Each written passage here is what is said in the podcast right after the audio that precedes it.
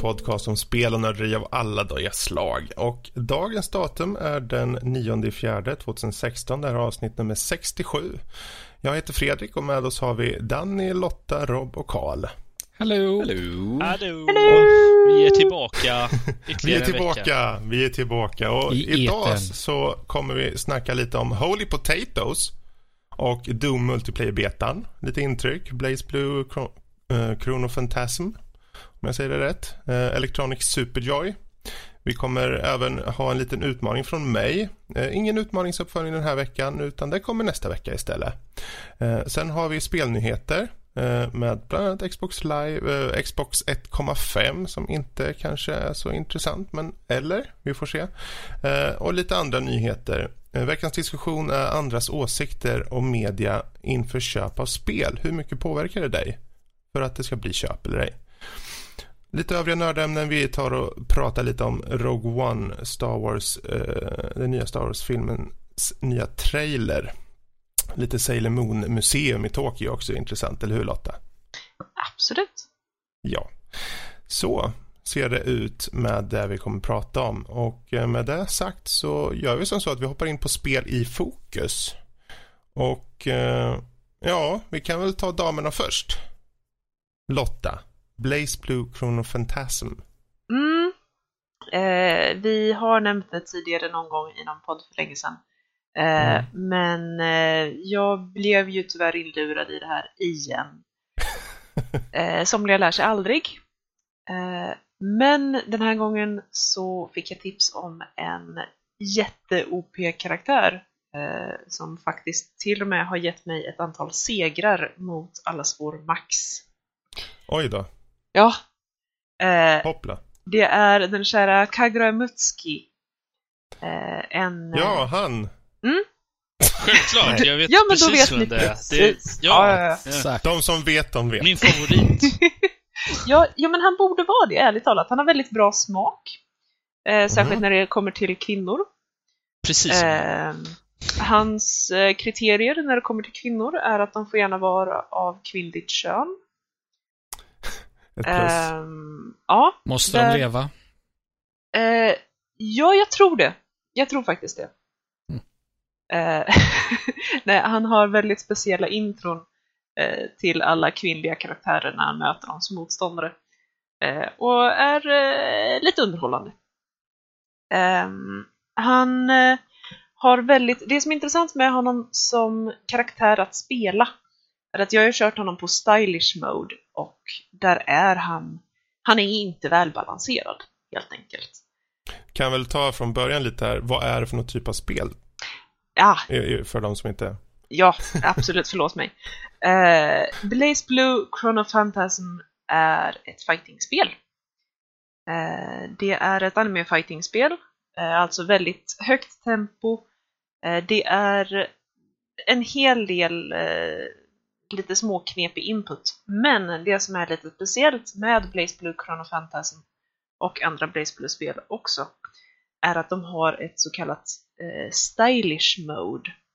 Ja, just det. Mm. Och eh, det som är grejen med ett stylish mode är att du behöver inte göra de här jättekomplicerade halvcirkel, halvcirkel, x, stjärna, alltså du behöver inte hålla på med de här jättelånga sekvenserna och få dem helt perfekta utan du kan få kombis av bara button masha en knapp. Mm. Och det gör, det finns ju självfallet både för och nackdelar med det här också. Eh, en av fördelarna är att du kan få in riktigt häftiga kombos och riktigt coolt gameplay trots att du kanske inte är jättebra på spelet. Precis, jag Eh. kommer ihåg det själv. Jag, Mm. jag körde ju inte Chrono Phantasm, den som var innan, tror jag det Mm. var. Ehm, och eh, just upplevde att just det där stylish-läget var en jättebra ingångsport faktiskt. Ja, men det är det. Eh, och det blir mer, man ser själva fighting-spelet på ett helt annat sätt. När du slutar fokusera på, okej, jag måste få en ren input, kom igen, en hel halvcirkel bak, ända fram, ända bak och så vidare. Eh, så kan du se taktikerna på ett helt annat sätt. Eh, och eh, som sagt, det öppnar upp spelet för även nybörjare. Mm. och för de som inte har den här fantastiska muskelminnet intränad sin, sen födseln. Precis. Ehm, och eh, det som är lite spännande med just karaktären eh, Kagura Mutsuki, eh, dels så har han väldigt många olika ranges. Ehm, från ganska long range, han har eh, en projektil som är ganska mumsig. Eh, om man använder den rätt. Han har också en eh, väldigt spännande dash. Och sen har han också en hel del riktigt close om man vill köra på det. Och en del mid också. Så att han har väldigt varierande range. Eh, han har ett par cross-ups, inte jättemycket men ett par. Eh, men det som är grejen med hans stylish mode är att eh, jag har sett en jättefantastisk match på ett av eh, en, en uppvisningsmatch på ett VM Mm. eh, där en kille körde honom enhandat för att han hade brutit ena armen. Tjena. Ja, och han vann. Så det var verkligen I'll beat you single-handedly. Och han menade Och det. det var, och det var inte i stylish mode? Eh, jo, Man- det var alltså i mode. ja. mm. Han fick okej. det som handikapp då eftersom han bara hade en hand Precis. att köra med. Ehm, men ändå, det var riktigt imponerande att se. Och Mm. eh, ofta i turneringar och så vidare så eh, det anses inte vara en snygg grej att eh, köra stylish mode överhuvudtaget. För du, du ska ju vara lite häftig och köra technical då. Mm. Men eh, det, det är lite av en fuskkaraktär. Eh, Men som sagt, jag tyckte det var väldigt underhållande att köra och om man kör eh, Blaze Blue Chrono Phantasm så eh, rekommenderar jag definitivt att i alla fall testa på Kagura Mm. Om inte annat för hans fantastiska karaktär. Precis. Vad kul. Att få lite uppdatering på Blaze Blue och det här anime fighting-spelen är ju alltid kul tycker jag. Ehm, men eh, från en eh, knasig japan till en, eh, jag vet inte vad en knasig potatis är kanske, men Robert. du har ju kört Holy Potatoes. Eh, Vad yes. tusan är det för någonting? Holy Potatoes, a weapon shop. Eh, jag, vet, jag, jag, jag vet helt ärligt inte exakt hur man ska beskriva det här. Eh, det, det är en vapenaffärs, blacksmith, uh, komedi, tycoon-spel, antar jag. Och det blir, det... Du eh, tar över en smedja helt enkelt, där du får göra vapen och eh, sälja dem och så. I like it already. Ja, eller hur? Den har en lite väldigt cartoony stil, har det. Det ser ut som, har man sett Adventure Time så är det, så är det väldigt lik den stilen. De har väldigt, men eh, det är väldigt, eh, vad ska man säga, japansk anime-influerat också. Eh, på många ställen är det. Och det är hutlöst med referenser eh, överallt. Ehm, eh, och, eh, men som sagt, premissen är att du, du får ta över ett eh, din farfars eller farmors, din, eh, din grandfathers eh, smedja då. Eh, du blir ditkallad av en snubbe, en potät som heter Agent 46. Eh, och eh, han säger att du ska jobba här. Eh, jag äger 99,99% av, eh, av den här smedjan så att eh, du ska jobba här åt mig och tjäna pengar helt enkelt. Och det är lite där det, det, är där det går ut på. Du får Eh, du är inte själv med i själva grafiken utan, utan du får medhjälpare. Du börjar med tre stycken som då eh, tillhör olika roller eh, för att göra till exempel eh, det är attack, accuracy och speed är de man börjar med och det är där de man får eh, blanda in lite då när man, när man eh, forgar olika vapen som man då kan låsa upp via research. Men det är lite vad bas, basgrejen är i alla fall. Det är så man, det ser det ut när man börjar. Um, det är, det flyter på väldigt bra, gör det.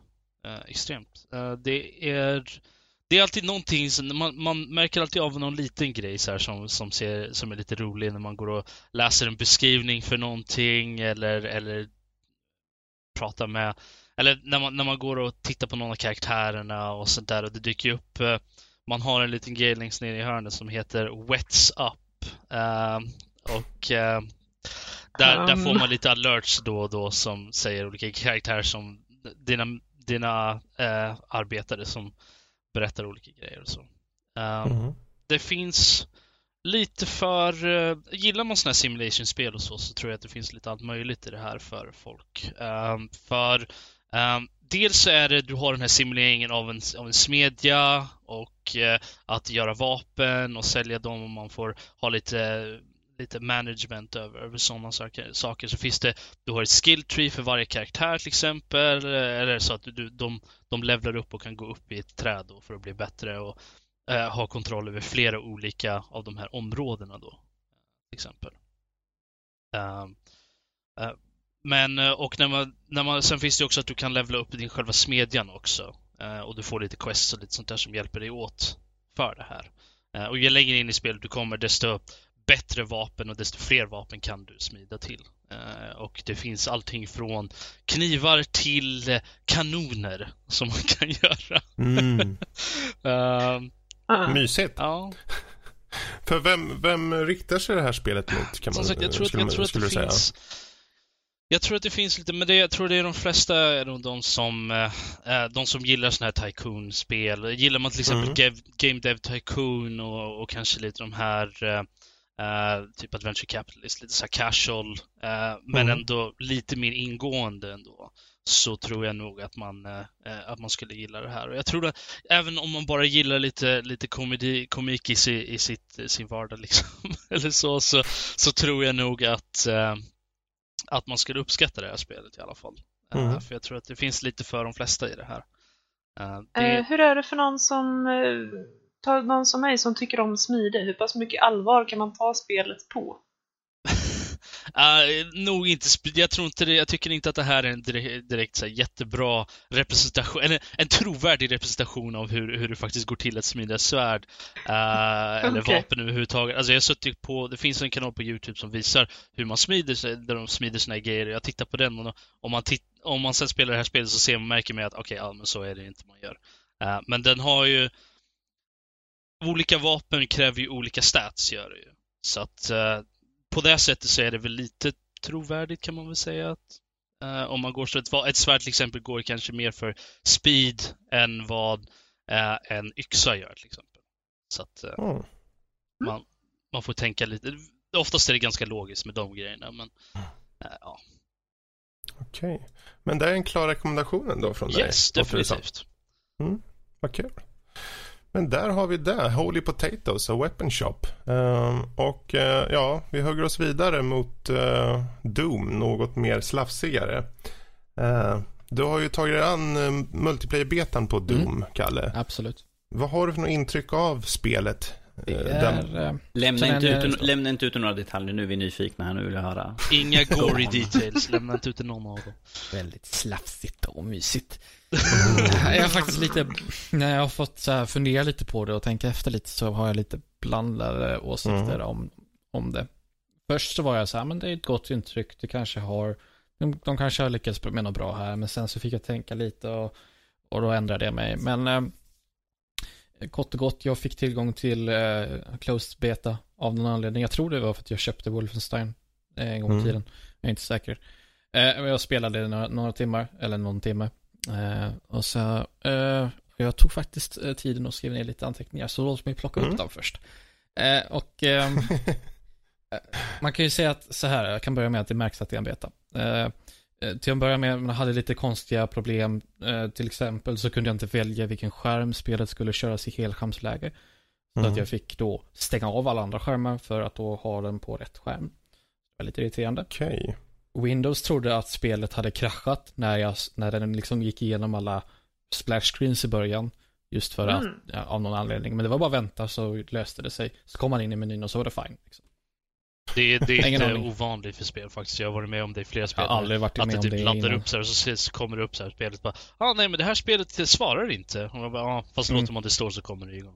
Jag har aldrig varit med om det innan. Men eh, eh, och sen eh, vidare, grafikinställningarna var inte så jätteimponerad. Men alltså jag har ju en bra dator, men den är inte Mm. bäst i världen. Så jag är ju, jag gillar gärna att sitta och pilla lite så att det blir så bra bildkvalitet som möjligt, men ändå stabil FPS. Eh, Mm. Men det fick jag inte riktigt göra. Utan jag fick nöja mig med liksom mer eller mindre det högsta. Det Mm. sagt så ser ju spelet onekligen jätte, jättesnyggt ut. Eh, det här har jag inga så här klagomål på den fronten. Men det var ju, jag fick ändå liksom leva med att det dippade ner eh, några bildrutor lite då och då. Mm. Och det, okej, man kan väl påstå att jag är PT, men jag märkte av det i alla fall när jag spelade. Mm. Och det är sånt tycker jag är irriterande. Vilket man kunde lätt lösa genom att jag bara får kontrollera grafikinställningarna själv. Eh, men eh, om man hoppar in på gameplay då, de hade två game modes, vilket en var Team Deathmatch och en var eh, War, Warpath. Ja, Warpath. Warpath. Ja, Ja. där, där Warpath är liksom eh, domination av någon slag där de har en zon som flyttar på sig. Som man ska kontrollera.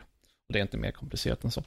Och eh, de har introducerat något slags klassystem så man får, till en början så har man tre klasser, man får eh, tre preset-klasser så att säga. Som man får välja mellan. Det var så här, ja, en hade Rocket Launcher, en hade eh, Sniper och Shotgun och något sånt där. Och en hade en Black Cannon tror jag det var. Mm. Eh, Och jag fastnade Oh. lite för uh, Sniper Rifle. Men eh, Okej. eh, när man verkligen kommer in i, i spelet och kör och man glömmer bort allt det här andra så var det riktigt kul. Och jag kom in i det verkligen mycket.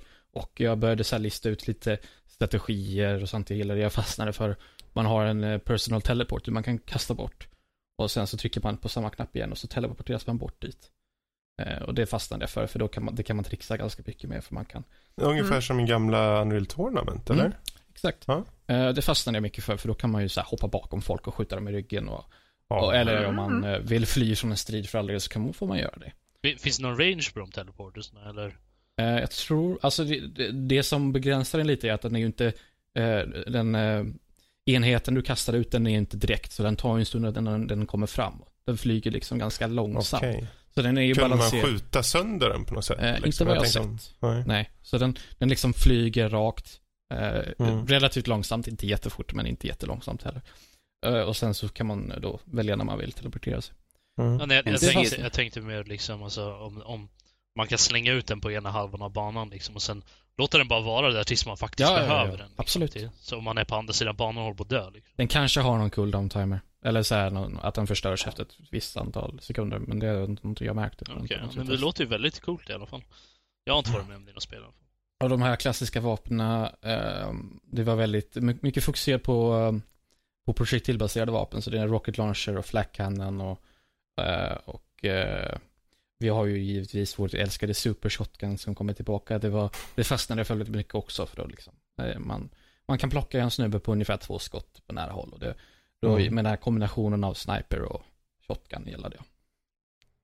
Eh, Men sen eh, var det lite nyare saker de har introducerat är ju den här Demon Ruin. Eller Demon Rune menar jag. Där man kan, där man tar kontroll över någon, en liten eh, lysande röd boll och så förvandlas man till en demon och dödar alla. Eh, I sitt, eh, i sitt nuvarande form så tycker jag den är lite väl obalanserad. För det är så här, ja den spanar på ett slumpmässigt ställe och den, det laget som är närmast tar den och får döda alla. För att eh, Mm. den är, alltså den demonen som hade betan, den one-shotar alla, punkt. Och det är så här. mm, förstår jag att det är så här en kul grej, för det mixar upp det lite, men man ska ändå känna att med tillräckligt mycket strat- strategi eller skicklig, skicklighet ska man ändå kunna ta sig åt dem. Men det var liksom, så fort du fick sy på så var du bara rökt liksom. Ja. Och det är Men, eh, lite att ta i kan jag tycka. Är det, hur länge varar den då? Är det, alltså, är det en evig eller? 30 sekunder, 45 sekunder. Man kan döda den, så man kan döda demonen så kommer den droppas igen och så kan man plocka upp den då. Mm. Men det händer väldigt sällan. Att, eh, så att det är mm, gratis poäng för det laget som råkar hamna där den spanar. Liksom. Eh, man fick en, eh, dels så fick jag en Halo-känsla över det hela och sen så fick jag en eh, eh, Quake-känsla över det hela. För att det var inte, eh, från trailers och sånt vi har sett så var det liksom, eh, det såg ganska, det såg inte jättefort ut, alltså rörelsemässigt i hastigheten och det såg inte jättesnabbt ut, om jag får säga det så. Men det var ändå så här, ja men man, när man väl kommer igång och börjar springa då kommer man upp i helt okej fart i alla fall. Jag skulle Mm. gärna se det lite, se, se det lite snabbare för att det skulle, eh, för min skull skulle det förbättra gameplayet lite grann, men det hade varit eh, ännu snabbare. Ja, vi får ju hoppas att de har kanske just, förhoppningsvis är det ju just därför de hade den här slutna betan liksom. Mm, Eh, För att få dem här till den öppna nu som kommer eh, den 15 tror jag. precis. Eh, och eh, vad kan jag mer nämna? Eh, jag kan ju kolla på mina noteringar om inte annat. Men man kunde smyga upp bakifrån och sen göra så här special moves, Ja. eller? Man kan avrätta folk. Väldigt Åh. slafsigt och fint. Slafsigt och sparka ner huvudet på dem. Eh, det var ju lite, Wow. det, det var ju både en bra och dålig sak, men eh, det märktes i betan, det var inte så många som spelade. Så det var, folk hade relativt högt ping hela tiden, alltså alla svävade runt 80 och 100 ping hela tiden. Men vad det visade på däremot var att netcoden är till synes väldigt bra. För att det var inte någonting som jag märkte speciellt mycket förrän man liksom, eh, vad gäller eh, spelarmodeller och lag compensation så är det väldigt bra. Mm. Det var någonting jag märkte med den här pers- personliga teleporten. Jag kastade iväg den och teleporterades bort men så dog jag i alla fall när man hade åkt iväg. Men det var ju just för att det var hög ping. Så till synes så är netcoden väldigt bra gjord. Eh, Och det är ju ändå id Software, jag menar det är ju de som i mångt och mycket nästan skapar hela den här Mm. uh, multiplayer-respekten som vi ser idag i många spel. Liksom, Mm. så. Eh, och eh, om man tycker det är kul så kan man ju eh, customisa sina vapen bäst man vill. Man kan ju eh, lägga till mönster och färger och ja, allt sånt där. Om man tycker det är kul och man kan ändra färgen på sin rustning och, och hur den ser ut, eh, att alla är halo liksom. Tycker man det Mm. är kul så, mm, visst, Jag uppskattar Ja. alltid eh, armor customization i nya spel. Mm. visst. Man vill Eh. inte vara lite fåfäng när man ska gå ut på en blodig mördar eh, Date. Ja, jag menar det. Kan, kan man Mm. ha ett personligt emblem också? Tror inte i betan, men det kanske kommer. Ja. Kanske Så, kommer. um, Allt Men som eh, allt. du har, ja, Ehm, jag är ändå lite skeptisk över det hela för att det känns Mm. som att de eh, Alltså om jag hade fått göra vad jag ville med Doom så hade, de, hade jag strikt hållit till, till ett väldigt eh, spartanskt shooter liksom. För nu, eh, i och med att man har klasser och det där, så blir det inte det där att det klassiska Quake där man ska ha kontroll över kartan där alla power spanar. Det, det existerar ju inte längre till exempel. Jag hade gärna sett att det hade varit lite snabbare gameplay. Det hade tillåtit mer så här, frihet i rörelse och kanske ett högre skill också. Eh, så att, och sen det här klasssystemet, det gillar jag inte riktigt heller. Jag är inte så jättestort fan av det. Så att eh, frågan är ju nu som kvarstår är hur, hur långlivat multiplaying kommer bli. Och single playing Mm. kommer ju också givetvis, den kommer nog vara bra oavsett tror jag. Men Mm. jag, jag undrar, jag hoppas innerligen att, att multiplaying inte kommer dö ut efter typ en månad eller två liksom. Ja, jag hoppas att den kommer vara lite mer långlivad än så. precis. Det handlar ju verkligen om att de sätter, att de nailar den. För jag menar, ids spel i övrigt har ju alltid haft alltid någon form av multiplayer-aspekt till sig. Eh, Jag menar, till och med Doom hade ju det. Mm. det originalen menar jag då. Ja. Eh, Så det är ju jätteviktigt. Eh, för deras del antar jag.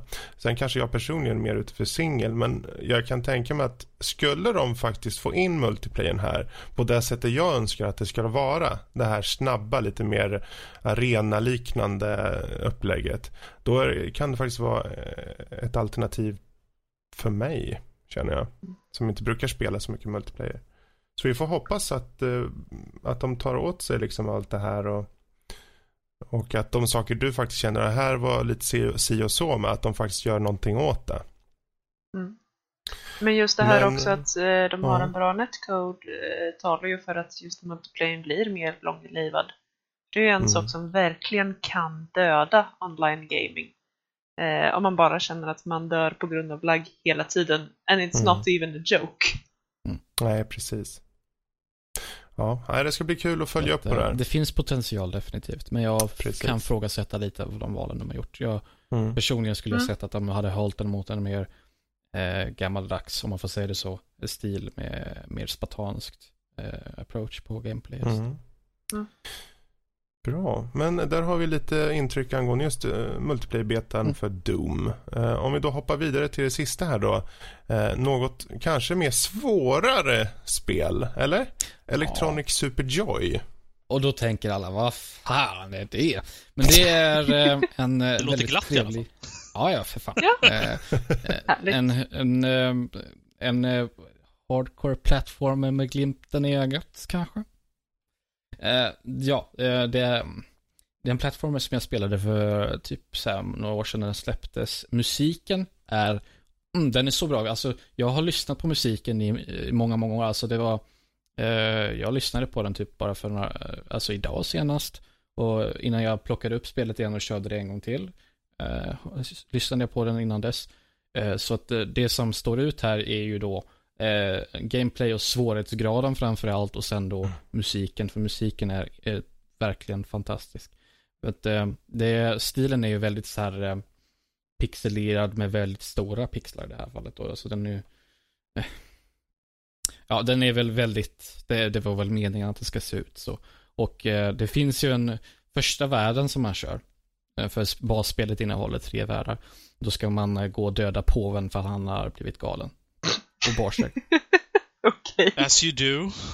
Som man gör. Liksom. Men frågan, gjordes det här spelet eh, medan nuvarande påven eh, Franciscus den första satt på stolen eller Tro- var det nej, hans föregångare? Nej, det var föregångaren. Ja, Det var Darth Sidious när han satt. Ja, Ja. precis. Ehm, det ante mig. så eh, kort och gott, eh, gillar man väldigt, väldigt svåra plattformers med skitbra musik ska man spela Electronic Superjoy. Mm. Och det finns väldigt billigt att hitta på Steam. Jag tror det kostar bara så här 5 euro eller sånt där. Ett bra litet tips där Ja, helt enkelt. faktiskt. Kort och gott. Vad kul. Men eh, där får runda av spel i fokus för den här veckan och eh, så gör vi som så att vi hoppar vidare till utmaningen. Och eh, ja, utmaningen. Vi utmanar varandra på lite olika spel. Så att ni där ute får någonting roligt att lyssna på men vi själva får kanske bredda oss lite. Och ja, testa på någonting nytt kanske. Vad vet jag. Eh, och eh, vi har ingen uppföljning den här veckan utan vi, vi skjuter på den till nästa vecka för att ge den lite godbitar då. Eh, men däremot så är det jag som då ska få nöjet att utmana någon den här veckan. Vi alla sitter och biter på naglarna eh, här. Yes. Och jag kan säga så här på förhand, det har varit svårt. Jag har eh, hittat spel som jag kände här ska bli jätteintressant för mig personligen att höra vad ni säger om det. Men man måste ju alltid välja någon till slut. Så är det, Det, är synd att du inte kan utmana allihopa samtidigt. Ja, jag tänkte faktiskt, undrar om jag, har jag vetorätt på någonting här? Kan jag lägga in så att alla Nej, måste, nej, att jag får ut Fredrik, mera du, du flera samtidigt? Mm. Fredrik, du är ju värd. Men jag kände, det, det känns lite elakt faktiskt tycker jag. Ja, alltså Så, jag känner nej. att det kan krävs ganska stora IRL-mutor för att få igenom den grejen. Säg inte det förrän du vet vad det är för något spel du skulle få. Vet du? Ja. Ja, I och för sig. ja, ja. jag har slitit mig fram och tillbaka. Ska det vara Rob? Ska det vara Kalle? Ska det vara Danny? Ska det vara Lotta? Åh, men det får bli. Danny. Jaså? Oh. Och Nu blir jag orolig. jag har fått, jag har fem spel som jag tycker, åh vad kul. Vilka spel eh, ska jag ta? Ja, någon av de här fem måste han ju köra. Jag tänker, ska vi ta eh, liknande sådana spel som kanske har pratats om idag? Så här eh, plattformar eller vad ska vi ta för någonting egentligen? Men det får gå lite mer stealth. Så, Danny, du ska få nöjet att köra Mark of the Ninja.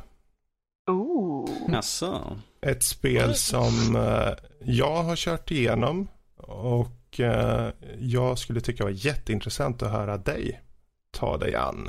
Jag har spelat Så- det också, men inte i hela dock. Men, eh, Mm. Va, vad är det för spel? Så Det, det ställt tar spel. vi om fem veckor. Mm. Så. Eh, Men där har ni i alla fall utmaningen för den här veckan. Det är Danny som kommer ta sig an Mark of the Ninja, vilket också innebär att nästa vecka kommer Danny utmana någon tjomme eller tjomma på Oh ett spel. vi får se vad det blir. Eh, Ser det jag nu. Rob. yes. No. Det är Rob nästa vecka. Så, där har vi det klart. Och eh, vi hoppar raskt vidare till våra spelnyheter. Danny Läderlappen Larsen. Vad har hänt i veckan? Ja, Fro- Fredrik My Squire Robin Olsson. Mm. Du får nu säga Holy cow, Danny. Vad tänker du berätta om? Holy någonting? blisters in Uranus, norskis. Därför, därför jag sitter på en väldigt mjuk stol. Så här. Ah. Frågan är, vad måste man göra för att de här blåsorna ska bli heliga?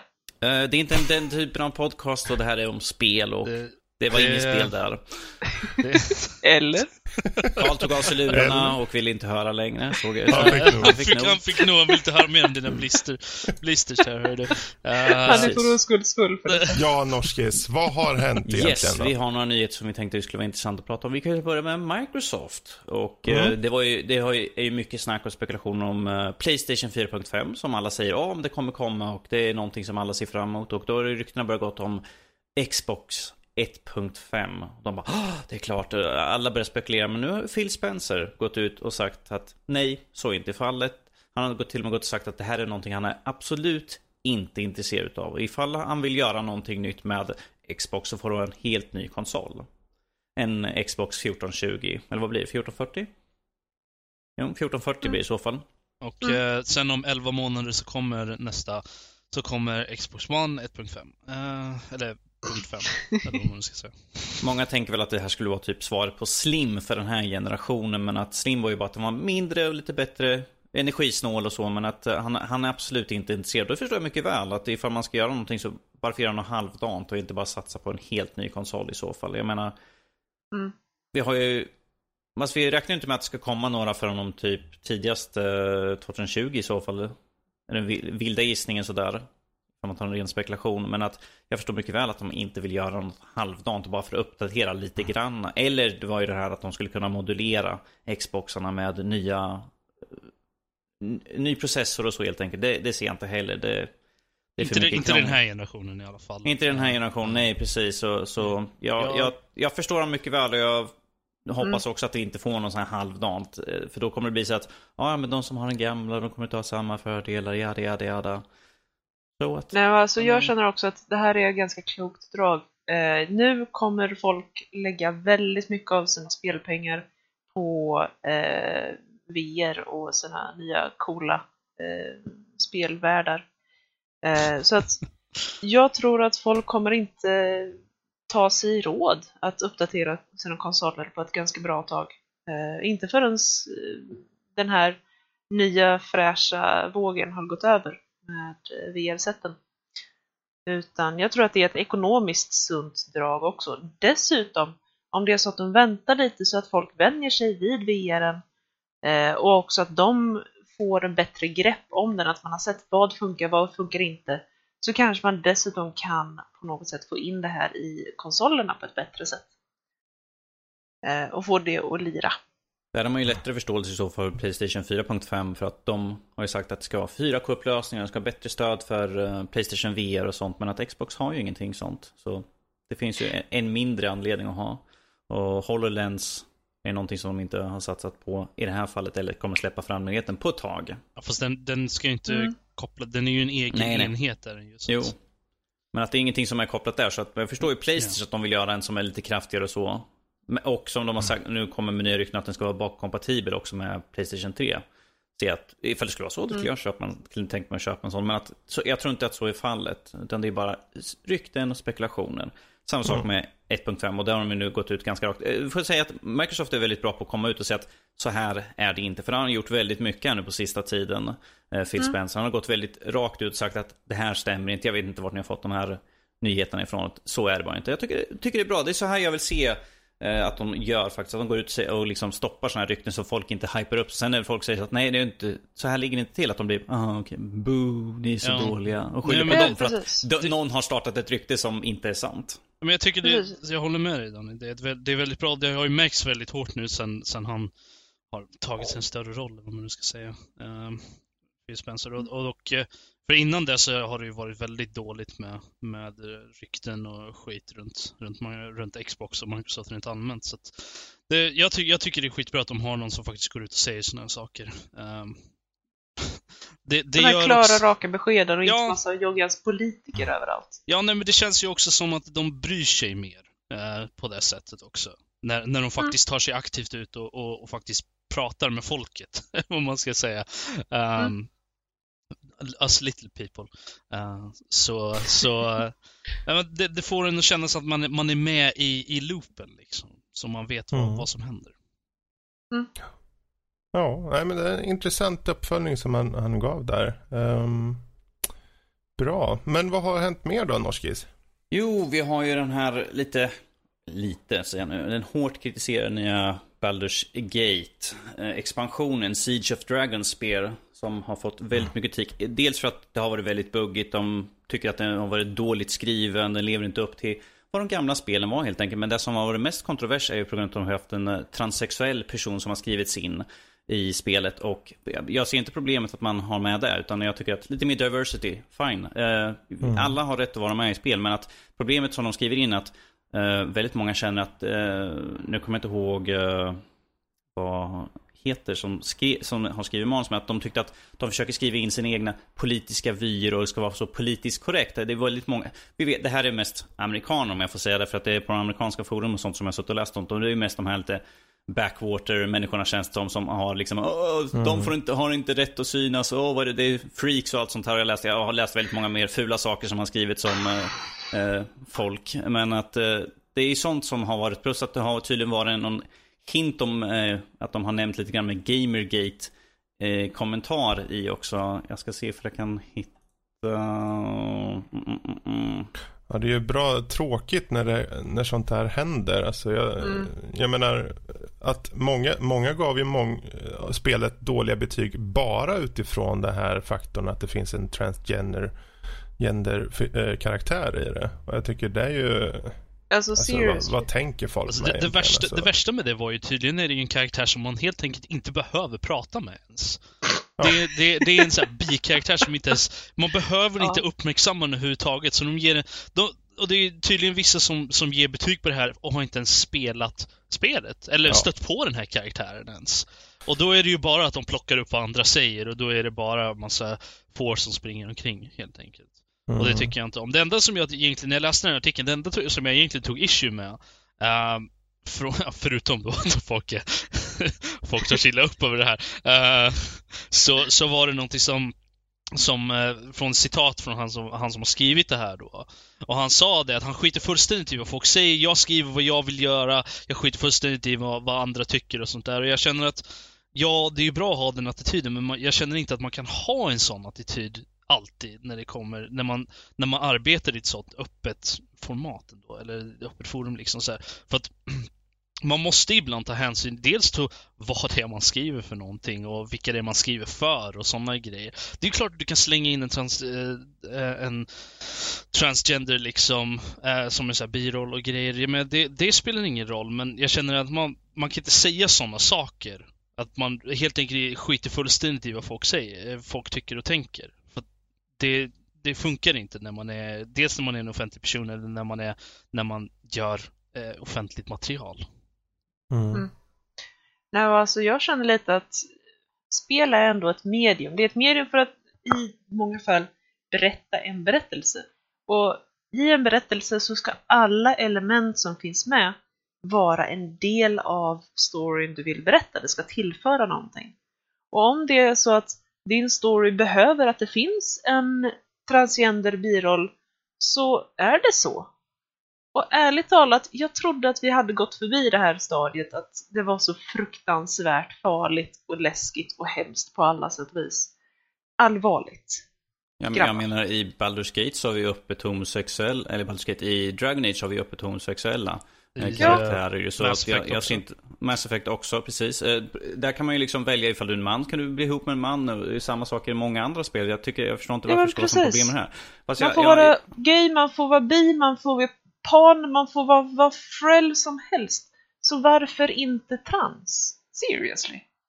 Problemet är nu också att uh, Beamdog som har gjort spelet har ju liksom gått tillbaka och sagt, gått ut och sagt att de ska ändra på karaktären och de ska ta bort den här kommentaren som refererar till Gamergate helt enkelt. Så att de har ju liksom uh, vikt sig helt enkelt för det stora trycket som har kommit från den bakåtsträvande gänget som spelar spelen faktiskt. De här som inte kan mm. ta att vi tar med all, alla olika typer av personer som, och människor som finns där ute. Jag, ty jag, tycker det är bara jag tycker det är tråkigt och tragiskt egentligen. Mm. Ja, det är tråkigt. Alltså jag kommer ihåg hur upprörd jag blev över GTA 5. Jag kommer ihåg den här diskussionen som var i Australien där spelet togs av hyllorna för det var en massa feministtanter som tyckte att spelet uppmuntrar Just, till ja, våld mot horor. Precis, vi kom, det där tog vi upp här hur länge sedan som helst det var. Ja, precis. Mm. De, de bojkottade och de fick inte sälja spelet helt enkelt. Det var ju många, eh, Target tror jag det var i Australien som tog bort spelet helt enkelt. För att eh, de fick, de, de skrev ju på petitions och sånt där och de Ja. sa att ja, vi vill inte stötta våra kära kunder så därför plockar vi bort spelet helt och hållet. Mm. Det, är, Precis. det är bara ett steg bakåt. Det är liksom Alltså, Spe- spelet Alltså, jag går tycker det ut känns på som samma liksom, Spelet går ut på mer eller mindre leka rövare. Det är ett, det är ett plojspel. Det är ingen, det är ingen spel som ska tas seriöst. Så, Precis, Alltså- och här kommer det en bunt med ignoranta människor som får höra någonting. Åh nej, det finns den här detaljen i spelet. Åh nej, det måste uppenbarligen vara en jättestor grej. Vi måste göra det till en jättestor grej och vi måste banna spelet på grund av det för att på något sätt så stör det vad jag tycker om verkligheten. Allt, det- allt det påminner mig om är hela den här jävla upproret över, över sexscenen i Mass Effect, originala Mass Effect som blåstes upp över helt och hållet. Av, Ja. Specifikt av, av, en, av en tant som inte ens hade sett scenen i fråga. Och sen drog tillbaka sin kommentar efter hon faktiskt hade gjort det. Så att jag, jag blir så... Men, men det kommer inte hända för att vi har gått för långt nu. Vi har gått för långt Ja. in i den här jävla politiska korrekta världen där man kan inte ha en jävla åsikt utan att bli antastad för den. Och jag menar det som jag känner är ännu mer tragiskt att okej visst GTA 5, fine man kan hävda att våld i- i alla former är fel och vi ska inte influera våra barn. Och nej, varför satte de ingen åldersgräns på spelet? Det var ju inte som att de gjorde det. Eh, och Mass Effect, det är inte som att man, alltså man tvingas ju verkligen in i alla sexscener, inte sant? Jag känner ju mig alltid val. tvingad när jag sätter mig, när jag sätter mig och spelar Mass Effect och det kommer en Jag sexscen. tror du skulle säga att du blir alltid tvingad till sex, tror jag Ja, säga. nej, men när- alltid när jag Ja. sätter mig och spelar Mass Effect och det hamnar en sexscen så känner jag alltid att jag är tvång, tvungen att liksom vara med. Det är det. Ja, jo i och för sig, det är ju så. Låt mig Eh, bara få men- bryta in här innan ni springer allt för långt ifrån själva ämnet och inne på eh, GTA 5 här. Eh, en av de till kontroverserna som har varit utöver då det här med att eh, på grund av det här så har ju väldigt många eh, på Beamdog fått dödshot och eh, allmänna hot rent allmänt. Och eh, det har ju Beamdog gått ut och sagt att de står inte för det här. Liksom att det, det, det är liksom okej skylla, gnälla på ett spel att de kanske tycker att någon karaktär är dåligt skrivet, att de inte borde finnas med i spelet men att det här är ett tilltecken på liksom att eh, gamingkulturen går lite för långt och liksom börjar med dödshot för att det finns en karaktär de Ja. inte tycker om i ett spel. Åh nej. Det här, det här är inte gamingkulturen. Det här är, det här är jävla Tumblr-beteende. Är, eh, det är, ja, Eh, alltså ärligt talat. Grabbar, kom igen. Det... Nej, jag har sagt det förr, jag säger det igen. Jag tycker inte om mänskligheten som ras på grund av såna här grejer.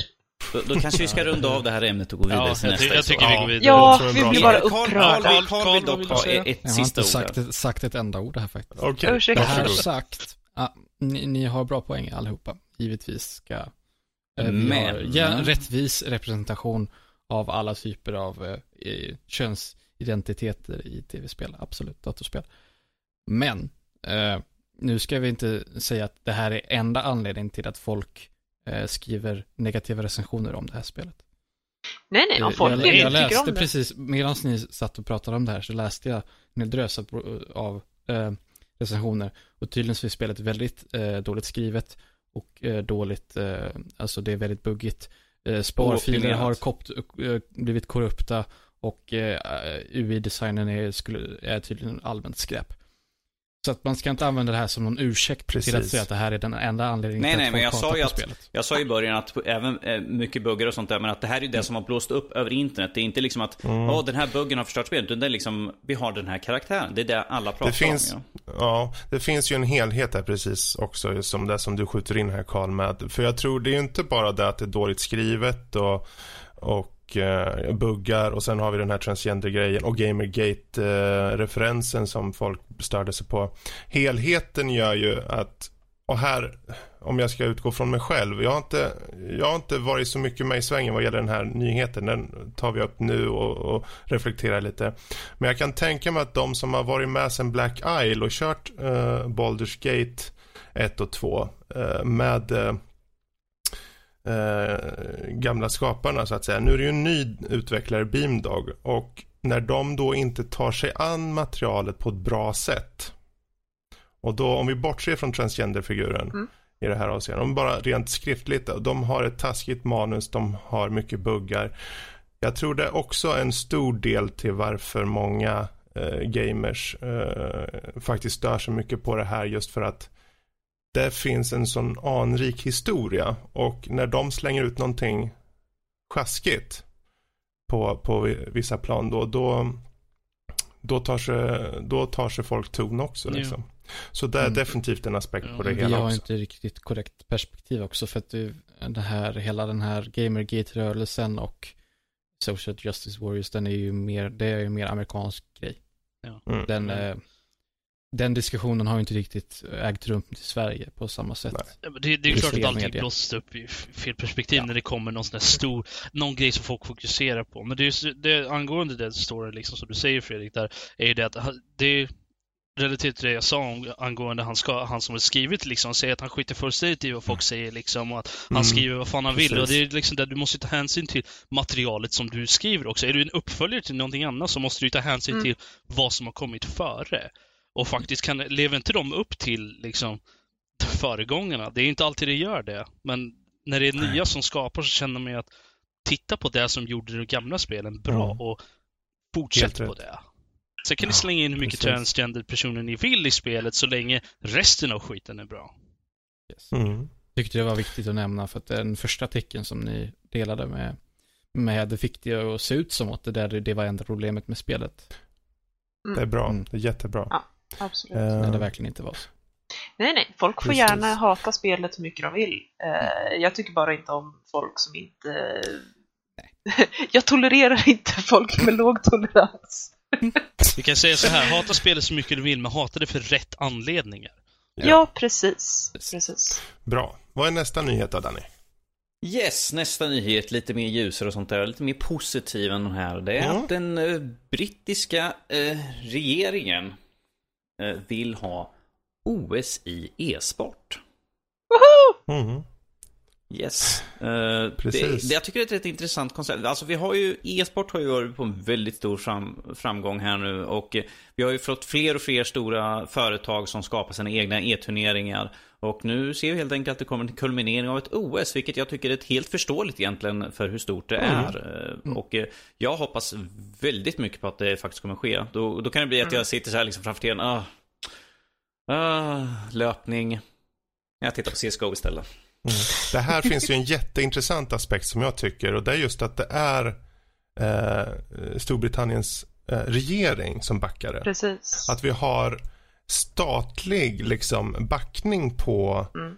på e-sport. Det kunde lika gärna varit en, ett, ett globalt företag. Det kunde varit någon liksom någon, eh, något åt det hållet. Men här har vi liksom deras regering som backar det. Det, är ett stort steg tycker jag. Och att det inte, inte bara att det är en regering, att det är Englands regering. Vi pratar inte om Sydkorea, Precis. vi pratar inte om Kina, vi pratar inte om Japan. Vi pratar om England. Mm. Jag menar, det är ju skitcoolt. Precis. Så ja, det, och det här ska alltså då äga rum eh, jämsides med de olympiska Ja. spelen i, i sommar. Jag tycker det är jättekul precis. för alla blir nöjda. De som eh, anser att e-sport inte är riktigt sport blir också glada för att det är en helt separat grej liksom. Så att vi får folk som gillar e-sport får en, eh, en, en, eh, olympisk spelen och ja, Mm. folk som inte Mm. tycker att det är riktig sport eh, behöver vi inte bry oss om för att de Alltså, men det, alltså, det okej. heter ju e-sport av en anledning liksom. Så att, eh, jag tycker det här är bra grej. Jag menar Mm. okej, visst, jag kan förstå många av argumenten för att äh, men det är ingen riktig sport. Visst, fine. Skitsnack. Men grejen är att OS handlar ju om att pusha den mänskliga gränsen så långt man kan. Ja, det handlar om att springa fort, ja, det handlar om att hoppa högt och att simma duktigt. Visst, absolut. Det handlar om kampsport, det handlar om fäktning och, och stridskonst. Ja, ja, ja, visst. Men grejen är att mänskligheten utvecklas som absolut mest just nu intellektuellt. Det handlar om reaktionsförmåga, det handlar om simultanförmåga. Det här är just det som man använder i e-sport. E-sport är du- den, de ny, den ny, the new frontier, if you will.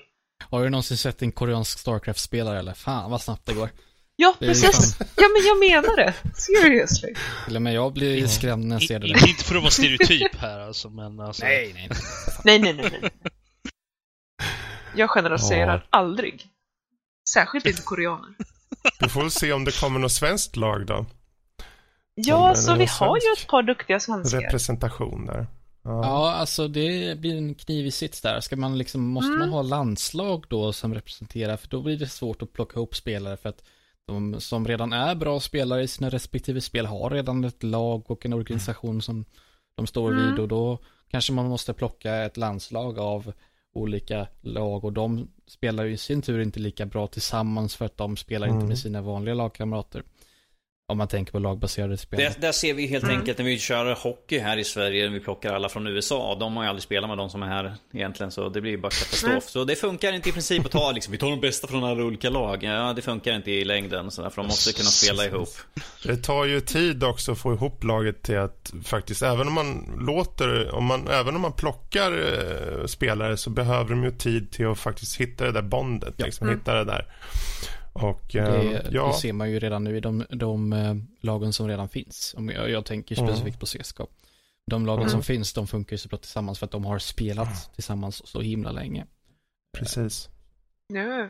Fast är det inte så att kulturen i sig nu på e-sport, jag menar det var väldigt satta lag i början, men nu är det ändå, det kommer in nya personer, kanske kändisar i den här gruppen och så byter det upp till dit och han Eh, tradas Det eller är lite olika från lag till lag faktiskt. Vissa Mm. lag, eh, de är väldigt fasta. De vägrar nästan sära på sig.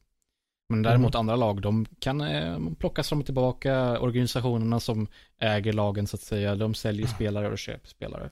Mm. Så att det beror lite på vem man frågar. Men den det kan ju- existerar ja. sannoliken, det gör det. Jag tänkte för det här kanske är början på att få faktiskt spelare få lite annat mindset kanske att, eh, att nu, kanske inte blir så många nu den här gången men ju, ju mer sådana här vi har OS desto mer eh, bättre rutin får kanske eh, organisationer på att kanske få sina spelare in i de här nationella lagen och så vidare efter tidens gång. Mm. Eh, så ja, det är ett bra första steg. Det ska bli jättekul Mm. att, att följa upp på. Mm. Bra, vad, vad har vi mer då för en skoj Norskis? Oh, vi har katastrof, katastrof, katastrof. Eh, Här sitter du hemma och har eh, köpt en eh, HTC Vive och tänker att åh, snart kommer, snart kommer det. Kolla mejlen, står det när den kommer? Avbokad.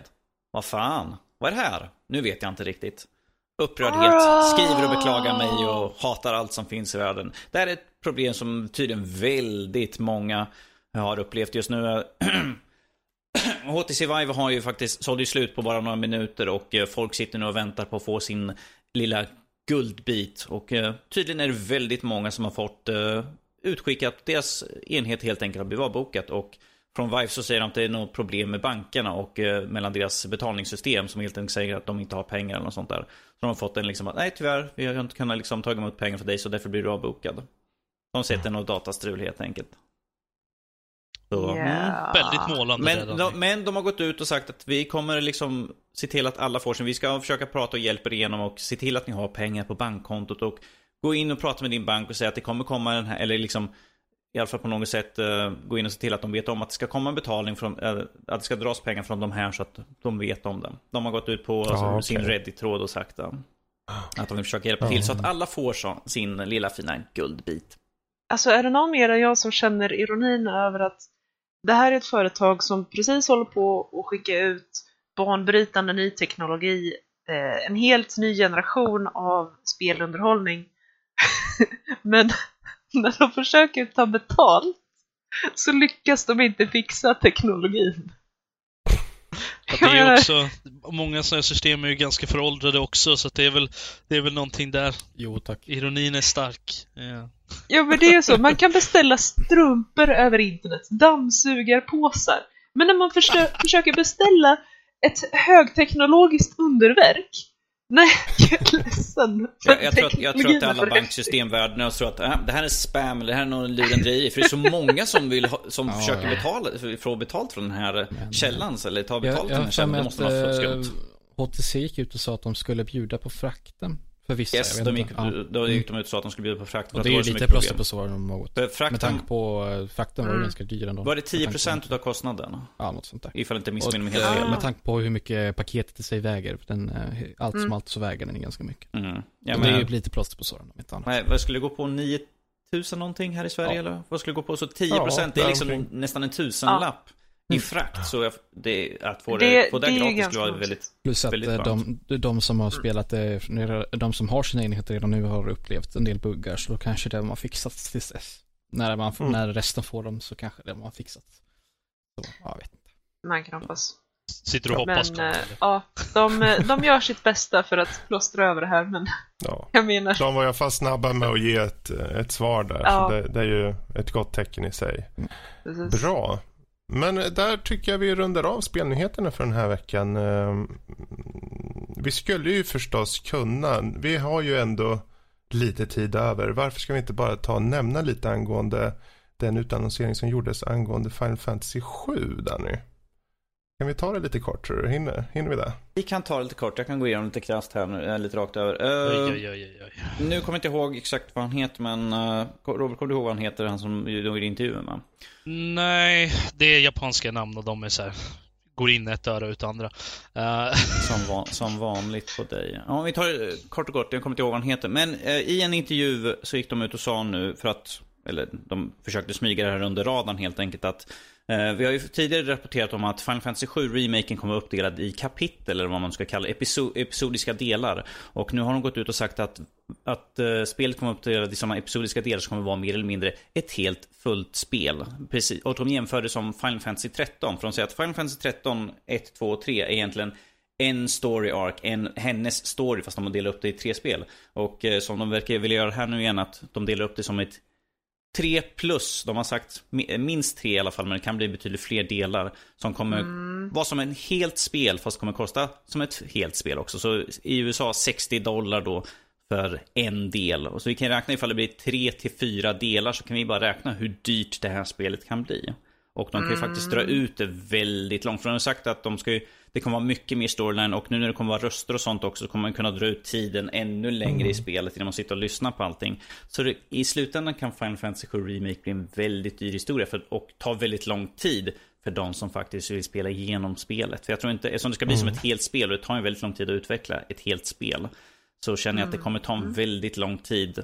Eh, och det här fick mig att verkligen fundera, liksom, vill jag ha det här spelet på direkten, vill jag köpa så fort det kommer ut första delen? Och jag känner att jag skiter nog fullständigt i det just nu för stunden och väntar helt enkelt tills jag har allt i en samling. Som Final Fantasy 7 Remake Collection helt enkelt. För jag känner att jag har ingen lust att sitta och vänta. Och, ja, när jag spelar klart nu måste jag vänta i typ två år innan. För då typ två år emellan eh, de föregående. Det är ju 13 för mig två eller tre år emellan. ja, något sånt. Så jag känner att jag har ingen lust att få, och plus att det är ju ett spel, det är inte som det att de, de säger att vi ska bryta upp så att det blir som en innesluten story i spelet. Jag bara, ja men jag vet, jag har spelat spelet för att jag vet hur story-arken går, så jag vill ha allt att spela. Så för min del känner jag att jag vill nog hellre vänta som kommer ut med allting. Yes Robert. Ja.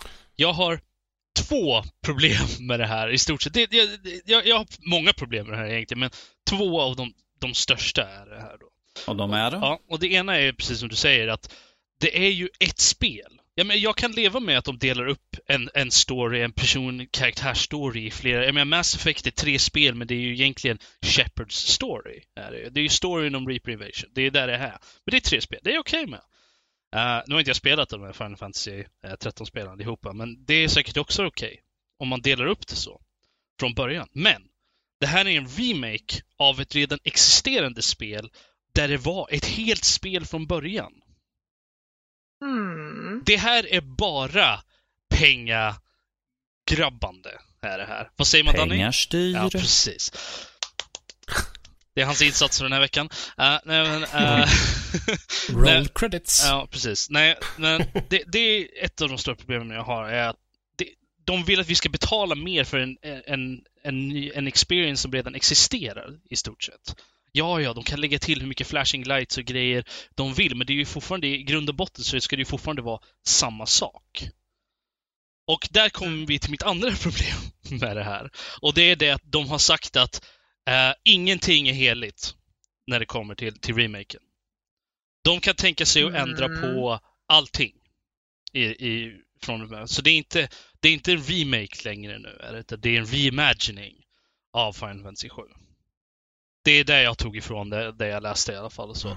och, och det är också en sån där grej som jag absolut inte accepterar när det kommer till vi- Folk har suttit och väntat på Final Fantasy 7 Remake eh, i, ja, vad, 10, 20 år nu. Något sånt där, jag vet inte. Typ. 10 år minst i alla Mm. fall. Ja, spelet kom, första spelet kom väl 97. Ja, men jag skulle, Ja. jag skulle säga att kanske 15 år i alla fall, minst. För att det var ju okej en, viss, en liten period i alla fall. Uh, jag ska säga, folk har suttit och väntat på det här spelet i 15 år och nu så kommer de inte få det spelet, även fast det var där de var lovade. Och det, är det, det tycker jag inte är okej. Eh, det är absolut inte okej. Jag vill bara bryta in, det är Mm. pro- producenten av spelet Yoshinori Kitase.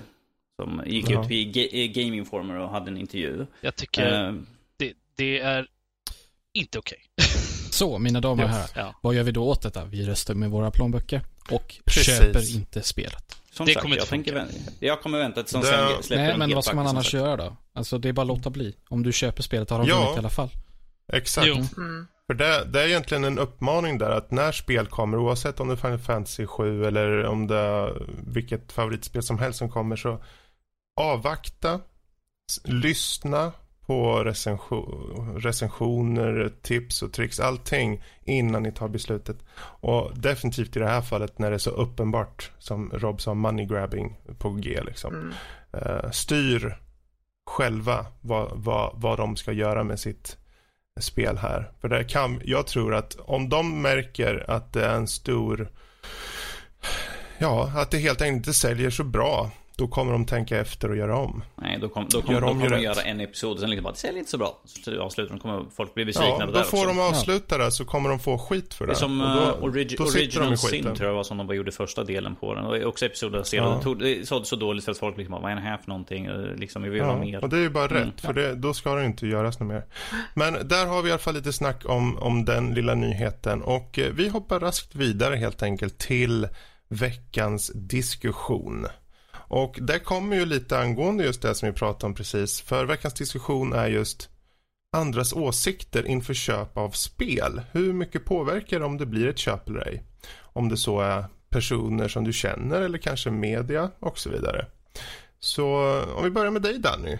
Hur, hur är det för dig när du ska köpa ett spel? Går du efter eh, recensioner eller vänners eh, take on, på spelen? Eller vad, vad baserar du dina köp på? Eh, generellt sett så tar jag inte basera min, mina, mina spelinköp på någon. Ifall jag ser ett spel som jag, jag är intresserad av så tänker jag, "Ja, grisen i säcken ibland. Det ser ut som ett intressant koncept och vanligtvis blir det att när man läser en recension eller kollar för mycket på trailers blir man väldigt mycket färgad av vad andra tycker och jag tycker att det är fel utan man ska liksom ta för sin egna åsikt. Eh, förutsatt att det inte är en, en riktigt bra vän eller familjemedlem som faktiskt har spelat spelet och har en kan ge en utförlig och bra, liksom det här är för och nackdelar på spelet. Eh, så, mm.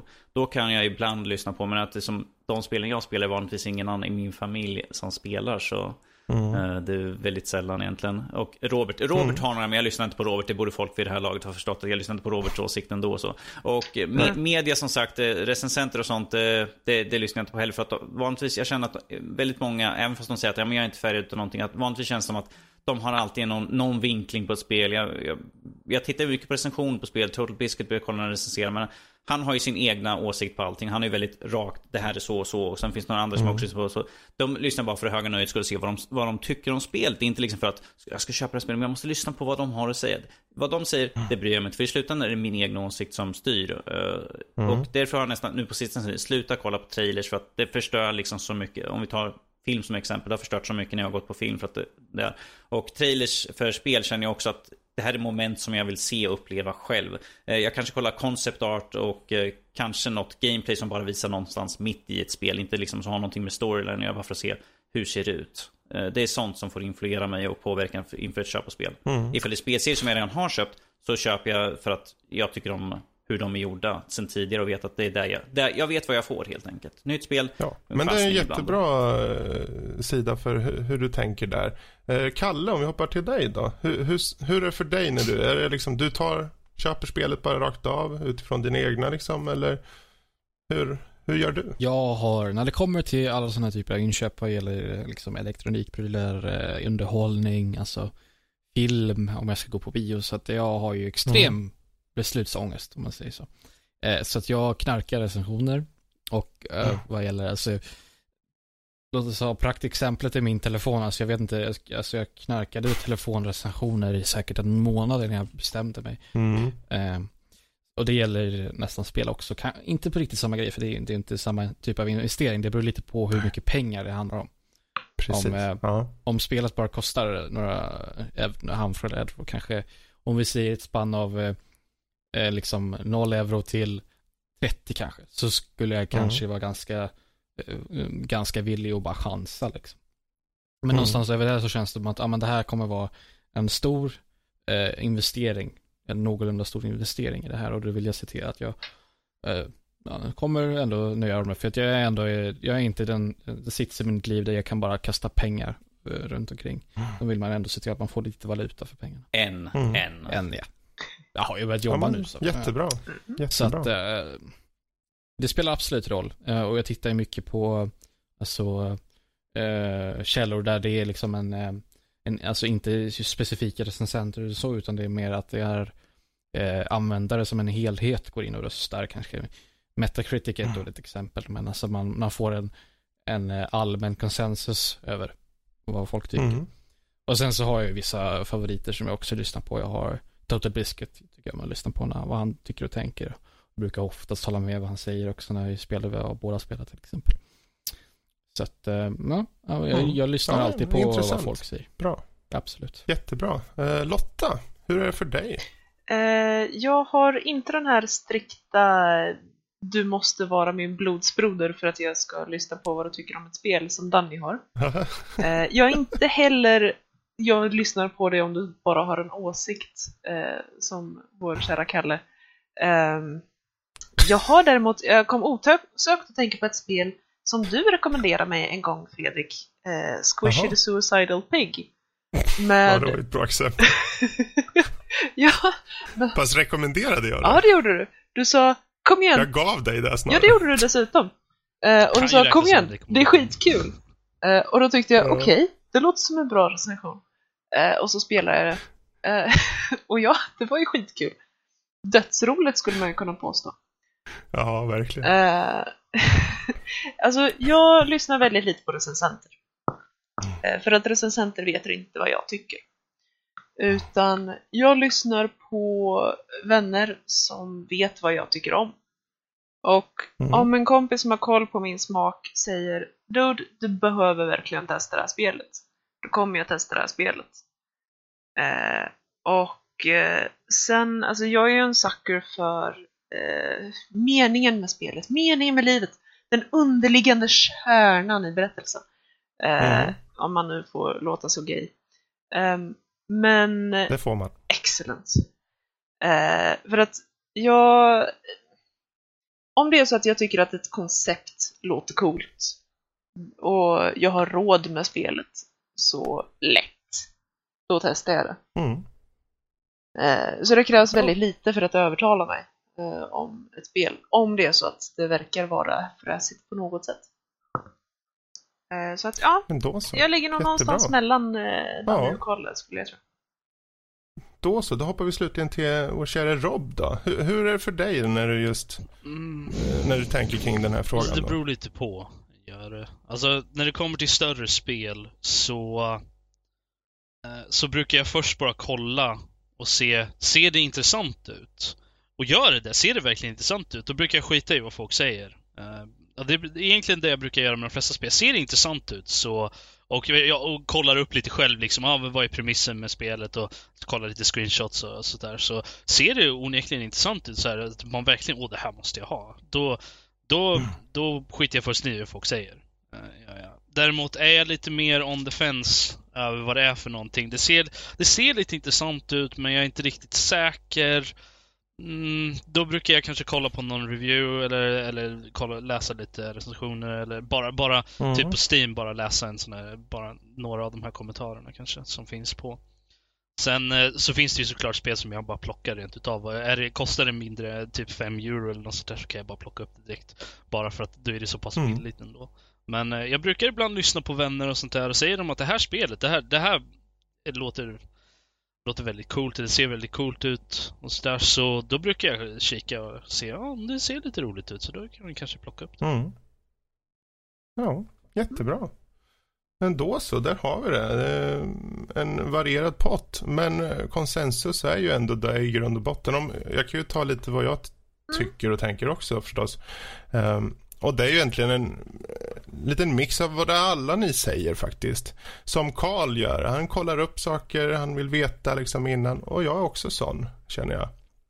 Eh, men när det handlar om recensioner av spel. Det handlar ju om att du ska först veta den här som du lyssnar på. Om du, om du nu lyssnar på en som, du- som recenserar eller läser.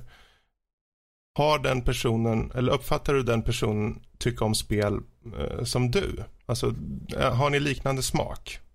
Det ska ju reflektera på många sätt liksom. Uh, och det är en jätteviktigt. Som jag läser till exempel PC Gamer. Där finns det två, tre stycken recensenter som har genom, ja, vad är det? Snart 20 år som jag har haft den tidningen. Så vet jag liksom att de här, de har liknande smak som mig. Så när de ger ett betyg som är högt, då är det nästan per automatik idag nu.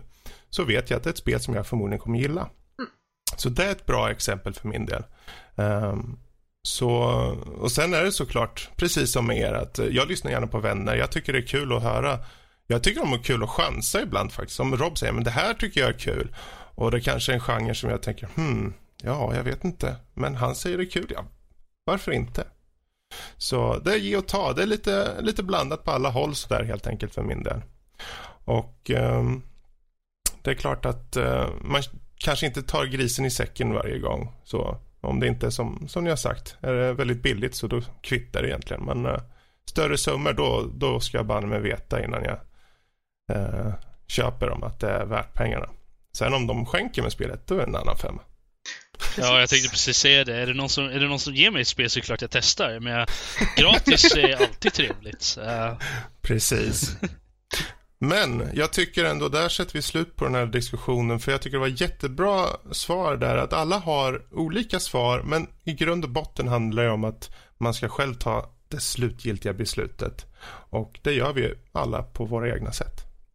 Eh, nästa vecka så kommer vi snacka lite om col- collectibles i spel och vad man tycker om det. Och har ni lite saker ni tycker och tänker om det så mejla in till oss eh, på info.nordlivpodcast.se så skulle vi vara jätteintresserade av att höra vad ni tycker om collectibles i spel. Så, vi hoppar vidare till övriga nördämnen. Och eh, ja, vi kan väl börja med den eh, största saken antar jag i den här veckan. Det kom ut en eh, teaser-trailer på Star Wars Rogue One. oj, oj, oj. Oj, oj, oj. Ja. Oj, oj. Ja, jag låter er andra prata. Nej, vi tar Rob först för han är så exalterad. Jag vill höra. Det väl Kom igen Rob nu som har Rob. något att säga om först och främst. alltså- jag har inte så mycket att tillägga. Precis. Det, det, första, det första jag tänkte egentligen när jag såg den var att den påminde väldigt mycket om uh, Force Awakens-trailers nu. Den hade lite samma ton eh, över det hela. Tyckte jag. Den avslöjade inte allt för mycket, men det var tillräckligt där för att hålla, lite, hålla intresset liksom. Och, ja, utöver att det står Star Wars i titeln såklart, men eh, behöver man mer? Nu när, nu när Mm. Force Awakens har liksom eh, tagit tillbaka den här, den här tilliten till Star Wars-märket på något sätt. Eh, ehm, Du fick ingen ny Jar Jar. Nej, det vart ingen sån. Jag tyckte det är jättebra. Men alltså, jag, jag, jag var lite skeptisk faktiskt. Uh, När jag hörde om, om Rogue One, de här Anthology-filmer och allt sånt där. Jag har varit lite, lite småskeptisk och sen såg jag den här och tänkte nu, fan, jag kan inte vänta. Det kan inte vara... Nej, det är Star Wars-dags igen. Så snart. Det är... Och jag är helt okej med att det, det är liksom en prequel och det, det Ingen av de här original, originalkaraktärerna kommer troligtvis vara med på grund av att de är gamla nu och inte ser ut som de uh, så jag, jag, Däremot, är bara lite snabbt när du nämner att de är gamla. Hon som spelar Mon Mothma, i, alltså i, nu i den nya filmen, i trailern alltså. Mm, perfekt. hon var ju faktiskt Alltså bara- med i uh, Deleted Scenes i uh, Star Wars 3. Så att, uh, Mm. hon var det. Nej men alltså det var såhär top, Mm. top notch val där. Ja, det precis. ser exakt ut Mm. som Mon Mothma gjorde i originalet. Precis. Yes. Nej, jag, jag är definitivt accepterad jag, jag håller väl kvar lite den här sorgen över att Kyle Katarn inte det, det är hans story egentligen, men ja. Ja, jag kan, jag kan leva med det. Det ser ju onekligen intressant ut. Och vi har ytterligare en... Ja, en sorgesång för Kyle Ja. Katana. Ja. Eh, om det jag har tillägga är väl att jag tycker, ser fram emot den här filmen för då kommer, de kan ju gå lite utanför, alltså trilogifilmerna och göra sin egna grej. Ha ett annat tema, ha en annan stil för all del. Eh, så det ska bli spännande. Jag har Mm. jättehöga förhoppningar men jag hoppas att det ändå kommer bli en bra underhållande film. Mm. Mm. Lotta, har du hunnit sett trailern än? Jag har ju tyvärr inte det. Jag är en dålig, dålig nörd. Men å andra sidan så känner jag lite att, lite som Rob, om jag ser den, då vill jag ha den nu. Eh, Det är ju Mm. det som är jobbigt med teasers. Eh, Precis. att det, de görs, om de är bra så gör de sitt jobb och då är de bara teasers. Det, Mm. det är inte Freaking dålig känsla dock, måste jag säga. Det, det, det är den där trevliga lilla, lilla hype-känslan som jag, jag kände avsaknaden av. när Vi pratade om det när vi pratade om, om, om Force Awakens. Så var det att jag kände den lilla avsaknaden, det var tomrum inom mig efter jag hade sett filmen. Jag hade inget mer så. Mm. Det har fyllts nu, jag har det kvar, det finns där nu. Det brinner i, i bröstkorgen på mig. Whatever floats your Vad boat. säger, vad säger du då, Norskis? Eh, ja, eh, jag har inte så mycket att säga om trailern förutom att det, var- det, det jag tyckte var skönt av trailern att vi, vi såg inga jedis i alla fall. Eh, det, det känns som skönt. Det känns som att det kommer vara mer ground, down to earth story. Det kommer inte vara liksom kommer vara vanligt folk mer eller mindre. Vi ser ju Bounty Hunters. Eh, vi kan ju ta några namn som eh, är med. Mads Mikkelsen. Alan Tudyk tycker jag ska bli väldigt kul att se. Eh, han, är, han spelar väldigt många intressanta och skumma karaktärer. Man ser Donnie Yen som en Bounty Hunter där. Uppenbarligen blind. Fast det har vi sett tidigare karaktärer i Star Wars som har varit blinda och i spelen också. Sen har vi Forrest Whitaker. Det ska bli intressant att se Åh. honom. Eh, Jag, eh, jag tycker han är en jävligt bra skådespelare. Det ska bli en, Han är ju superb. det ska bli intressant att se vad han är för karaktär. Jag känner mer som att han kommer spela som någon ledare eller något sånt där. För det, det, det känns som en roll som passar honom ganska Han, bra. han har så. alltid varit en väldigt hit and miss skådis för mig. För antingen är han jättebra eller så är han så här. Vad gör du i den här filmen? Ja, fast han är alltid bra oavsett. Till och med i den här Predators, som är en skitdålig film, så är han ändå fortfarande bra. Fast han, Och- han, man måste vänja sig vid honom på något sätt. I alla fall från mitt Ja. håll måste jag Ja. göra det. Så. Och, och sen så tycker jag det ska återigen bli intressant att se en, en till kvinnlig huvudkaraktär spelad av Felicity, Felicity Jones som ska spela våran huvudrollsinnehavare helt enkelt. Vi har en till stark Mm. kvinna här nu i rollen, precis som vi såg i Force Awakens. Mm. Så jag tycker, jag tycker det är bra val här nu. Så jag, jag är väldigt intresserad av att se den här. Nu får ju dock vänta till höst men att ja. Jag tänker, jag, jag, jag, säga, jag kommer inte kolla på några fler trailers eller något sånt där skit. Så det, det här får räcka som en teaser, det behövs inget mer för annars kommer jag liksom förstöra för den. Det blir som för mycket av det goda helt enkelt. Jag, jag vill bli överraskad när jag går in på bio och bara wow, åh titta dubbla ljusår. Ah fuck, jag sätter i trailern, det är mitt. Ah. Alltså, jag kommer ju antagligen se alldeles för mycket precis innan eh, det är dags att gå in i biosalongen. Men eh, ja, jag ska försöka hålla mig tills dess i alla fall. Vi hoppas, Star de inte Wars! gör, vi hoppas de inte gör en Batman vs Superman och bara slänger upp 58 miljoner trailers och skit. Så. Mm. Ja, Mm. men vad kul. Men det, det är lite snack om den. Ehm, om vi då hoppar vidare till något annat som kan få folk, eh, i det här fallet kanske mest Lotta. Notera, Ingen illa bara, ment. bara, bara Eh, Lotta. Sailor Moon Museum öppnas i Tokyo. Förvisso är det ju bara ett kort tag som den verkar ha öppet. Eh, men jag tyckte ändå det var en kul nyhet att eh, ta upp och jag vet ju att du tycker det var kul Lotta. att, att det ens existerar för den delen. Yes. Men jag menar, det finns en Ehm. japan för allt. Eh, Det gör ju det. Men alltså jag, jag eh, är, jag, jag vet inte om jag ska säga att jag är eller jag var ett hardcore Sailor Moon-fan. Eh, jag kunde alla moves, jag kunde alla kommentarer, jag kunde hela storyn. Mm. Och det här ska tilläggas, det var när Sailor Moon sändes i svensk TV för en sådär 70 år sedan eller någonting. Carl, du var nog inte ens född då, så det här är långt, för, långt före din tid. Jag, jag kommer ihåg det. Oj. Jag, man var tvungen att sitta TV4 när jag igenom sista minuterna innan Spiderman kom på eller något sånt där var det ju. Ja, nej men alltså, eh, gör så här, just att det gör ett Sailor Moon-museum. Eh, Sailor Moon har ju fått ett uppsving igen. Ehm, Det kanske bör förtydligas. Det är en exhibition, alltså en utställning Ja. då. På museet. Men eh, det är ju helt tillägnat Sailor Moon och det håller på från 16 april till någon gång i juni. Så att det är ju tyvärr Eh. en ganska kort eh, window of opportunity där. Det är ju det. Men om man mot förmodan puttrar förbi Tokyo så är, Mm. då kan det ju vara ett kul. Om man bara råkar vara i närheten liksom. Ja, Ja, varför inte? precis. Det är mer vanligt idag. Jag menar, jag menar skummare saker har ju faktiskt hänt ju. Så Mm. du kommer inte Men höra på, från Lotta då under den perioden som det är öppet? Det kommer mystiskt nog ha, vara i en annan tidszon.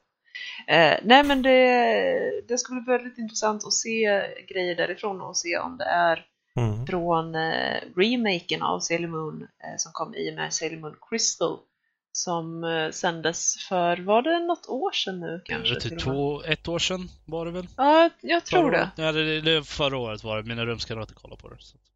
Ja. Ehm, eller om eh, det är mer inriktat på originalserien. Mm. Ehm, Det är väl både så och. att- Det är väl en manga också som är, tillhör, eh, är det inte det? Ja, så precis. Eh, mangan, fast mangan har, vad jag har hört, inte fått en remake, utan det är originalmangan. Eh, och den är alltså Ja. från tiden för eh, första animen. Mm. Ehm, men eh, ja, jag, ska hålla ögonen öppna och se hur det ser ut. Ja, vi kan väl stanna lite i Tokyo för det är ju faktiskt så att OS 2020 kommer ha lite intressanta nya inom situationstecken personer i omlopp. Men vad för typ av personer Lotta? Du kanske kan fylla i vad som saknas i nyheten här. Ja, alltså vad, vad kan man tänka sig? Det är alltså OS. Det är ett av de absolut bästa tillfällen ditt land har för att flanta sin nya häftiga teknologi. Eh, det kommer sätta enorm press på personal att visa runt alla de här vilsna turisterna och så vidare.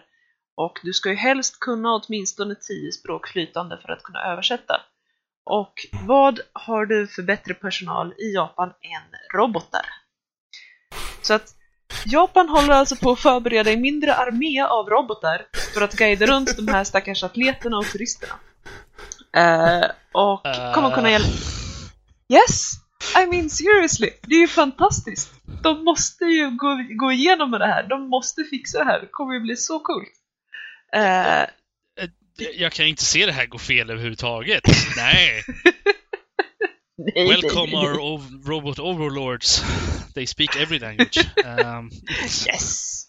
Eh, nej, man jobbar ju också väldigt mycket på just eh, real time language translations. Eh, både tal till text och tal till tal. Och just nu så finns det i alla fall en app som jag har sett lite grann om. Voictra som översätter mellan 27 olika språk. Eh, och det finns ju också appar för att översätta eh, kanji och, och så vidare eh, till engelska och i princip vilket annat språk som helst. Eh, Mm. Så att det här ska bli väldigt spännande att se vad, eh, eh, hur långt de kommer, liksom, hur mycket de lyckas genomföra det här. Jag menar vad kan gå fel med eh, typ eh, en miljon robotar som springer runt i Tokyo? Nej, jag menar det! Och de Eh, satsar ju Jag också tycker på... det låter bara rätt. jag det. det, det De låter... satsar också på självkörande taxis. Jag menar, om det skulle börja någonstans så ska det ju börja i Japan. Det ska börja i Japan, det ska vara ett stort, enormt event för att fira fred och harmoni mellan människor. Det är Och då robotar. robotarna ska ta över. Det är ju fantastiskt. Ja, när det kommer till så här översättningsgrejer och sånt där, jag tror jag väntar tills vi har ordentliga Universal Translator alla Star Trek. Eh, innan dess så är det inte coolt nog. Eh, och robotar... Släng in ett, en babelfisk i Ja, örat det är bara så också. Ja, Eh, precis. Och robotarna de får nog också vänta tills de ser ut som de gör typ i Showbits eller någonting, då kan jag vara med på det. Ja, alltså det är nog bara att customisa skulle jag säga. Alltså om vi säger så här, om eh, fyra år ungefär när eh, Lotta är vår OS-representant i Tokyo så får hon själv berätta hur det faktiskt ligger till med de här robotarna. Absolut. Eh, om de nu finns då. Om man inte har ersatts av en väldigt liknande robotvariant av Lotta helt enkelt. Kommer tillbaka. Mm, kanske en miljon eh, Lotta som springer runt där. En miljon Lottas kan inte ha fel. Så. Oj, oj, oj. Ehm, Jesus, världen skulle inte klara av en miljon av mig. ja, det, det låter ju intressant. Eh, Ter- Terminator Säger får en helt ny mening helt plötsligt sådär. precis. Ja, Jag tror, jag tror vi rundar av på övriga nördämnen där faktiskt och rullar vidare till uh, lyssnarmailen där eh, Rob har full koll. Vad har hänt och vad har vi fått in? Ja du. eh, vi ska se, jag, du måste, jag har full koll alltid. Nej, men vi har fått tre mejl. självfallet. Uh, har vi fått den här veckan. Eh, vi kan börja med ett från en Glenn här. Han säger så här, hej! Vad kul, vad kul att höra av sig. Jag brukar aldrig göra sånt här, men jag hör så många mejla in så jag testar. Vi uppskattar alla mejl som kommer. Mm-mm. Ja, Jo, jag sitter idag med en bra dator och eh, ser på att köpa en ny mus och tangentbord. Pe- pengarna liksom bränner i fickan och jag ville få era råd om en ny mus. Ja, jag känner igen det, den där pengarna bränner i fickan. Oj, oj, oj. Hela tiden. Ja, usch, det är ett Äh. allvarligt problem i dagens samhälle. ja, definitivt. Eh, har fram till idag använt mig mest av Razer, men vill gärna byta. Men då jag alltid haft Razer så vet jag inte riktigt vad jag ska gå efter. Det har alltid varit, varit främst för spel, men nu vill jag ha en mus som är skön till allt möjligt. Spel, bildredigering och vanligt arbete. Vad har ni för möss och tangentbord och vad skulle ni rekommendera för mig att köpa? Med vänliga hälsningar Glenn. Ja, Alltså, jag vill veta varför han vill byta bort Razer. Eh, jag har kört med det senaste, I don't know, tio åren kanske. Eh, och varje gång det är dags att köpa en ny så blir det bara en ny Razer. Ehm, Okej. Eh, jag vet inte, han kanske haft dålig erfarenhet med dem eller kanske känner att det finns bättre val. Han specificerar inte. Men det är Mm. väl kanske... han skriver att han alltid har haft racer men vet inte riktigt vad ska gå efter och då antar jag utifrån att det här med spel, bildredigering och vanligt arbete som att han, han kanske har en riktig så här, den top of line spelmus. Vad vet Ja. jag? Jag vet inte. Vi kan, vi kan börja med frågan vad vi har för möss och tangentbord. Vi kan börja med Fredrik. Yes, eh, jag har en Logitech eh, G500S-mus. Eh, och det är även Logitech tangentbord. G110 tror jag den heter. Ni får googla, jag tror det är den. Okej. Men ja, det, var, det är de jag har i alla fall. Karl. Eh, Funk, de finns inte längre för de har blivit uppköpta. Men eh, Funk eh, MS3 revision 2 och Funk tangentbord eh, KB460. Eh, de blev uppköpta av Fnatic så de finns ju kvar att köpa men inte under det namnet. Ja. Och, eh, ja, Ja. väldigt Danny. fet mus. Ja, det, hade, var det ditt skrivbord också? Var det det som hette det andra eller? Eh, Mitt, ja, Funk eh, KB460 Ah, okej, heter ja. tangentbordet. Ja. Danny, vad har du för något då? Ja du, jag sitter och kollar. Eh, mitt tangentbord är något som heter Plexgear Office. Det är, jag tror det är Clas Ohlson köpt. Eh, och min, Ursäkta. min, min mus är en eh, Logitech LZ149HG. Eh, det är en väldigt, väldigt bra standard. Det är bara en vanlig standardmus, det är inget speciellt med den. Eh, så jag har, jag har väldigt basic som sagt. Mitt tangentbord, är, jag, har inget, jag har ingenting för spelpreferenser och sånt där. Jag spelar inte så mycket på PC så att det jag har är det som funkar helt enkelt. Eh, Yes. Jag tror jag fått båda grejerna av Fredrik också för den delen. Så, han, han- Logitech, Fredrik kan bara, "Man, du måste ha någonting bra Logitech, det är bra ju så. Jag skyller allt på Fredrik. Det, bru- Mm. det brukar Ja, bli musen så. fick mig. Det är, Eh, Lotta, vad har du för någonting då? Eh, jag kör Razer på både mus och tangentbord. Eh, Razer, eller mus så har jag en Death Adder. Så att jag har inte de här fräsiga knapparna på sidan. Eller ja, jag har två knappar på flytsidan. Och det räcker alldeles utmärkt för mig. Eh, jag är så van vid att köra eh, med eh, keyboardet för övriga funktioner. Eh, kör inte jättemycket med makros faktiskt. Okej. Eh, för tangentbord så har jag en Black Widow Ultimate Stealth. Lustigt nog det mest högljudda tangentbordet jag någonsin har ägt. Oh the irony. Japp. Ja. Men eh, också riktigt trevligt. Eh, bra eh, makrofunktioner om jag nu skulle ha använt det. Eh, men riktigt bra response time och eh, lite andra fräsiga eh, små extra lullull. Så att ja, jag, jag tycker om Razer.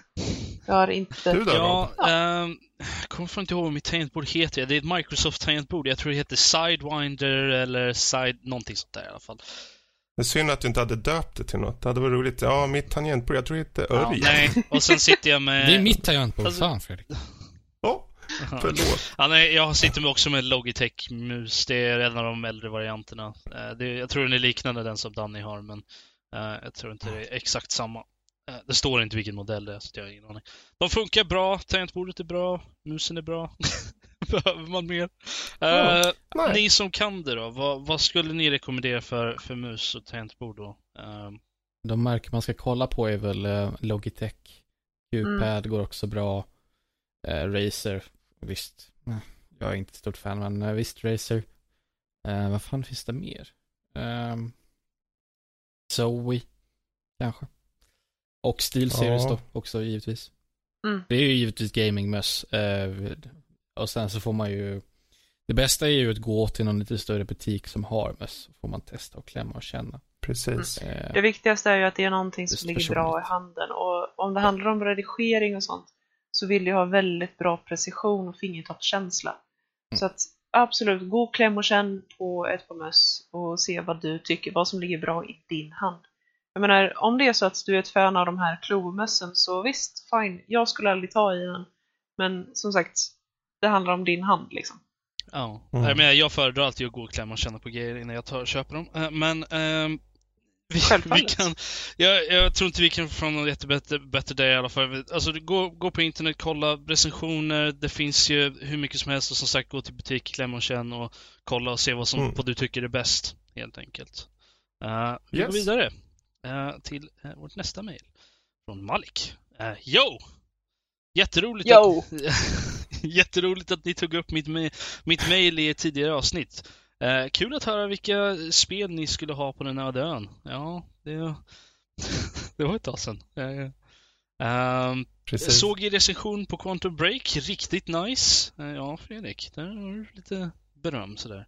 Eh, jag har lånat en Xbox One och vet inte riktigt, är det värt att köpa och ha på X1? Eller ska jag istället köpa det till datorn? Jag har Win 10 nämligen.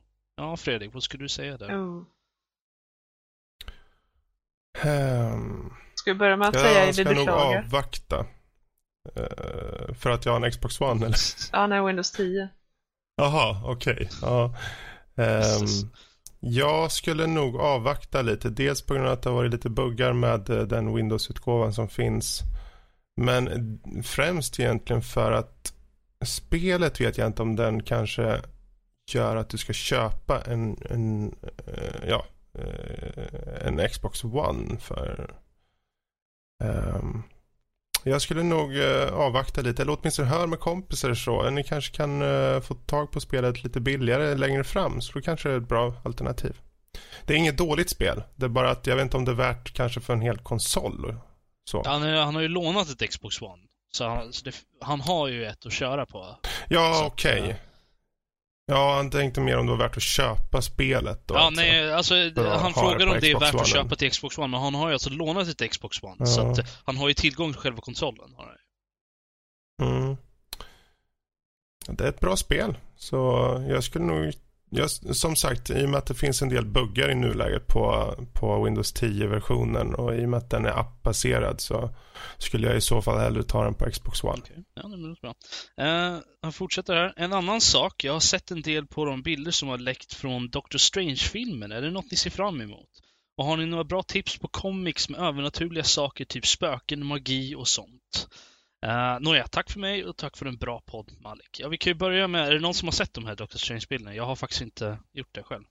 Ja. Yes. Jag har sett ett par. Ser det, ser det onekligen intressant ut, eller? Alltså, Ja, det är alltså- väldigt, vä- det, om, jag, om jag får säga, det, ser, det är ju väldigt svårt att avgöra hur, hur intressant någonting är. Jag kan säga att det ser väldigt liknande ut som uh, Doctor Strange ska göra. Så är- Mm. det, det ser ut som de precis efter en fight eller något sånt där ju så. Men att det är väldigt svårt att avgöra från bara en screenshot från, uh, från set liksom. Oh, är det intressant? Men att om vi säger så här, jag kommer gå och se den. uh, Även ifall det han stått med, som Carl brukar säga, en bajsmacka i handen. Så hade jag även gått och sett. Jag bara, var fick han den ifrån? Nu är jag väldigt nyfiken här. nu. Ja, eh, ja, men det är ju bra. Jag ser, jag ser också fram emot Doctor Strange, Ja. även fast jag inte har sett de här då. eh, för att det är Marvel och jag litar på att de gör bra filmer. Uh, fortfarande. Ehm, och eh, det blir väl Fredrik vill rikta den här frågan till. Övernaturliga eh, comics. Spöken, Mm. magi och liknande. Yes. Jag skulle bara skjuta in där först att jag också ser fram emot väldigt mycket av den. Jag har läst lite grann av Doctor Strange. Mm. Eh, har jag. The Oath till exempel, en, en liten serie som, som Doctor Strange eh, har, har gjort i Doctor Strange-comicsen. Eh, den kan jag rekommendera.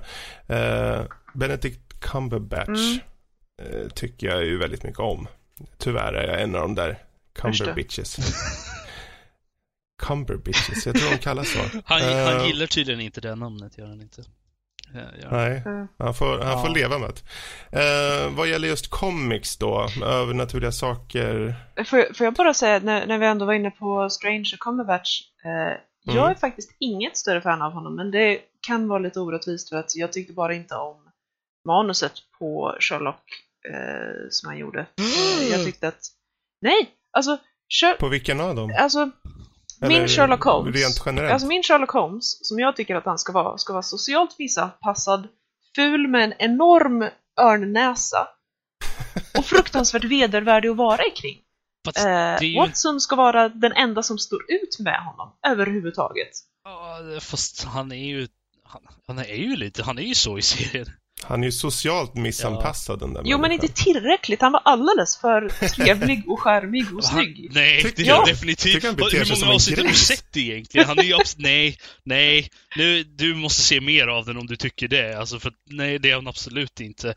Jag, Han beter sig så Ja. illa. ja, men alltså, jag tror att ni underskattar hur vidrig jag anser att Sherlock Holmes Alltså, jag har ju faktiskt läst böckerna eh, som, är, som de är baserat på och han är ju Ja. inte, han är ju inte så jättevidrig egentligen i böckerna. Really? Inte, nej, inte, inte, så, Really? inte lika mycket som han är i serien i alla fall.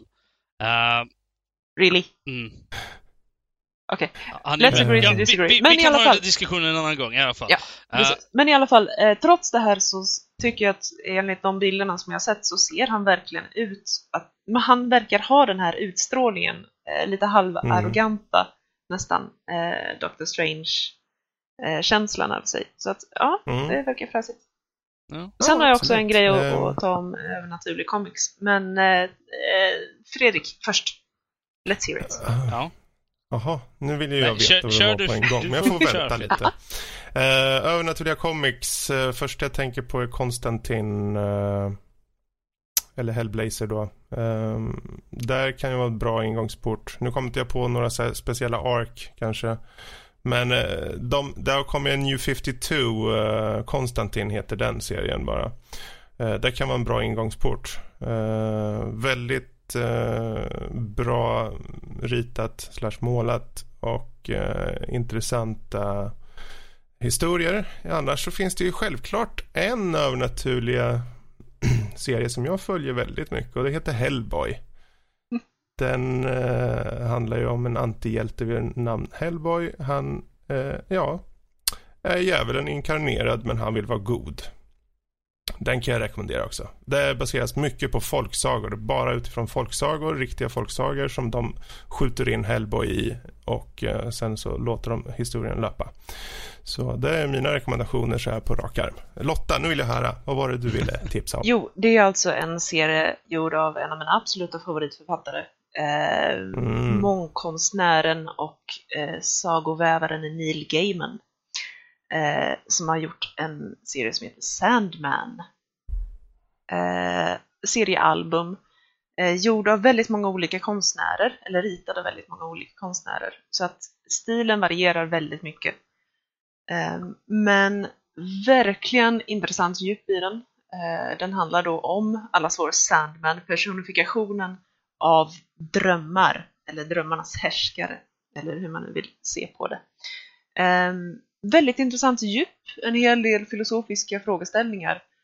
Ehm, och eh, ja, väldigt intressant. Den har också en hel del eh, lite mindre allvarliga eh, bilder i sig också. En, en del våld, en del sex, en del kärlek och sånt kul också. Mm. Så den är inte bara tung och jobbig utan väldigt intressant, väldigt tankvärd eh, och om man tycker om andra saker som Neil Gaiman har gjort. Eh, till exempel, några av hans mest kända är ju då eh, Stardust och Coraline som också eh, också har filmatiserats. Han har ju också gjort Mm. eh, tv-serien Neverwhere. Eh, Så han har gjort väldigt mycket olika. Ehm, men den, den rekommenderar jag varmt. Väldigt också mycket mytologiska teman eh, och en hel del olika religioner som kommer in. Inte bara kristendomen utan väldigt mycket olika. Varm rekommendation. Mm. Ja. Där har han svar ja, på det, dem. det är jättebra rekommendationer där. Vi går eh, rast vidare, eller ja, någorlunda i alla fall, eh, till, eh, till vårt sista mail här. Eller näst sista, det var någon mer som hade ett. Karl har ett också sittandes på. Som han gömmer för oss andra. Eh, det här mejlet börjar så här. Hej goingar! Eh, ja, hej. Ja. Eh, Hört er senaste avsnitt, det var bra. Eh, Tack så mycket. Tyckte mycket om förrförra avsnittet av någon konstig anledning. Men hur som helst, jag har hört er ge råd om anime-serier anime jag tittar på.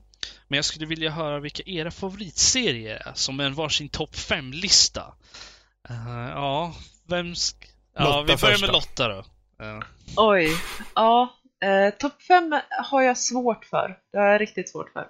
Eh, men ett par godbitar kan du absolut få. Eh, och de- de varierar väldigt mycket i stil. Även om jag drar mig en hel del mot shonen. Trots min giggling över eh, Sailor Moonis.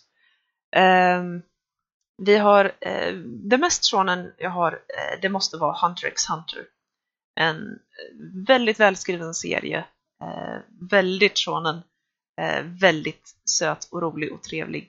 Eh, och tankvärd för den delen. en riktig eller den, den gamla? Eh, jag har bara sett den nya. Okej, ja. för jag- Eh, okej. Lotta, Eh. jag kommer inte ihåg vad shonen betyder längre. Jag vet att du har sagt det, tidigare. Det, det är alltså för, för Shonen är riktat mot små pojkar. Alltså, små okej, pojkar. så Nej, ungdoms- nu ska vi inte. Det, det är typ så 10 till 15 ungefär. ungdomsböcker typ, Ja. eller vad man ska säga. Okej. Ja, Men- precis. Ehm, Pokémon är en shonen till exempel. Det är en av de mest kända.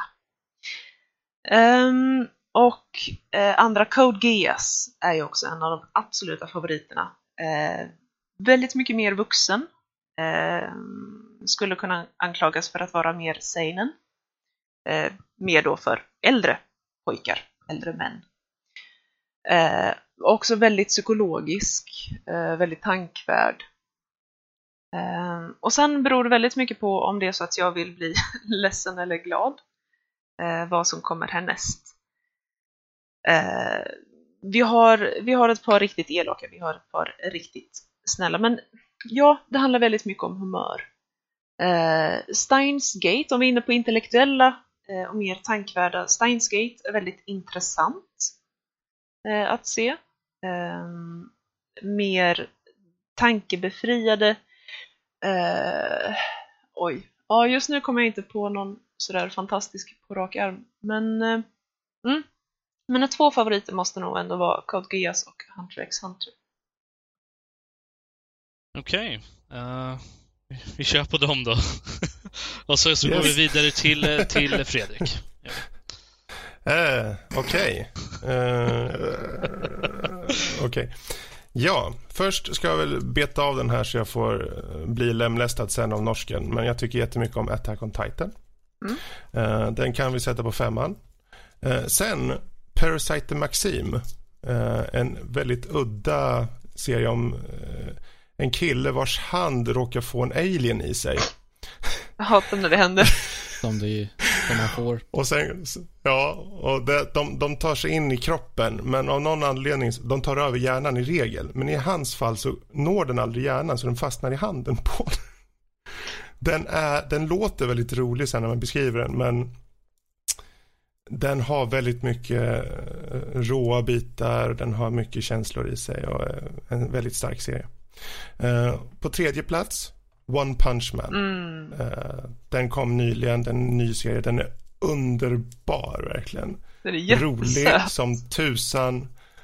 Och den mest icke-bryddande, jag vet inte vad man säger, han bryr sig knappt om de saker som man tror man ska bry sig om. Utan han kanske, ja men, nu har min favorit eh, eh, livsmedelsaffär brunnit ner på den här monstret, så nu måste jag slå ihjäl det. Medan andra hjältar, jag vill ha ära, jag vill ha allting det här. Mm. Så det, han, han har en väldigt speciell eh, take på saker och jättekul serie. Nummer två. Cowboy Bebop, en av de absolut bästa eh, Mm. serier som jag har sett i alla fall. Och står eh, väldigt högt. Eh, noir, eh, i rymden, mycket känslor men ja, eh, bra dialog framförallt. Och bra historier och bra karaktär. Och så min absolut främsta egentligen en tvådelad. Eh, men Full Metal Alchemist-serierna Oh. är eh, mina eh, som jag kommer på just nu eh, absolut eh, Mm. största Good favoriter. choice. Ehm, ja, jag vet inte. Det, ni får se. Jag, jag, tyck, jag såg ju första serien när den kom. Mm. Eh, och blev helt hookad på den. Och det var egentligen först. Jag hade sett ett par anime eller 10-20 stycken innan liksom serier. Men när jag såg den då började jag på riktigt titta på anime. Och det kanske var en 10-15 år sedan någonting. Mm. Så där, och där, vad och tyckte sen du sen Brother- om skillnaden mellan original och Brotherhood? Mm. ehm, jag såg, jag har inte sett om eh, eh, originalet. Utan jag, s- när Brotherhood kom ut så tog jag ner ett avsnitt 2009 där. Och tyckte nej det här var inget för mig. Och så sket jag i den. Och sen nu för kanske ja, ett och ett halvt år sedan någonting. Tänkte ja, men jag måste ju se den där. För då hade vi pratat om det i podden eller något annat så här. Så, och så började jag titta och tänkte, åh jävlar vad bra, det var ju också bra. Uh, jag tror, dock är ju färgad, det, det första man ser blir man ju färgad av liksom. Så jag, jag, kanske för mig så står första serien lite högre. Eh, även om just den här serien, Brotherhood, följer tydligen eh, mangan betydligt bättre. Men, eh, Men det är ju båda fel. är jättebra. Det är ju inte det första du såg. Va? Det blir ju ändå fel om det inte är det första man såg. Ja, jo, så är det ju. Så är det ju. Ja, precis. Men uh, Full Metal Alchemist skulle jag säga är min favorit. Så, Eh, får jag bara Hej. sticka in med en? Jag, Ja. jag höll på att glömma. Eh, en av de Ja. första animes jag såg som fortfarande ligger mig väldigt närmare om hjärtat. Eh, Rurouni Kenshin. Mm. Eh, Samurai-berättelse. Eh, jättemysig, jättehärlig. Eh, också eh, en del shonen, men inte alls lika mycket, inte lika tydligt som eh, Hunter x Hunter. Den ska ju få en fortsättning Mm. nu, hörde jag. Eh, Så att det blir intressant. Eh, Indeed! Och den har ju också fått eh, ett antal spelfilmer och sånt också. Mm, jo, precis. Så den, den är lite kultur. såg aldrig klart hela själv, men det jag såg var väldigt bra. Vi går vidare. Mm. Karl, har du något att tillägga här? Nej. nej, du har inte det. Okej, vi går vidare till Danny då. Eh, vad, vad säger du Danny? Jag har ingen sån här topp 5 utan jag är väldigt mycket på vilket humör eller vad, vad som har hänt i mitt liv. För men jag, kan, jag kan ge några starka rek- rekommendationer istället. Eh, En är Helsing.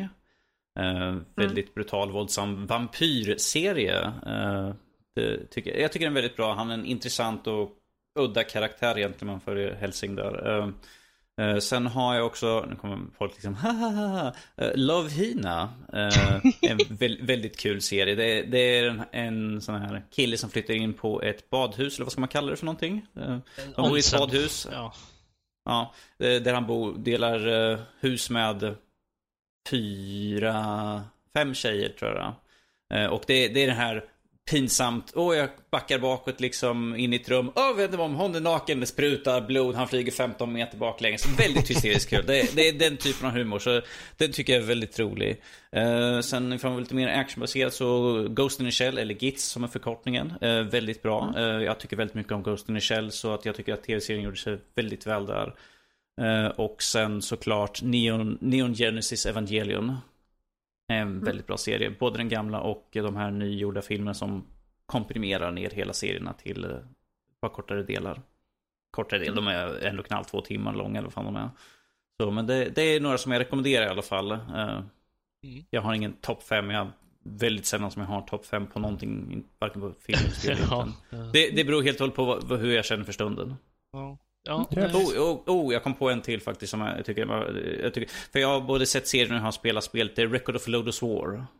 ja, okej. Mm. Jag jag- Fantasy setting. Det är väldigt bra. Jag spelar både spelet som kom till Playstation 2 eller var det Dr- Dreamcast kanske var till och med. Det är länge sedan och, och serien har sett. Jag tycker den är väldigt bra.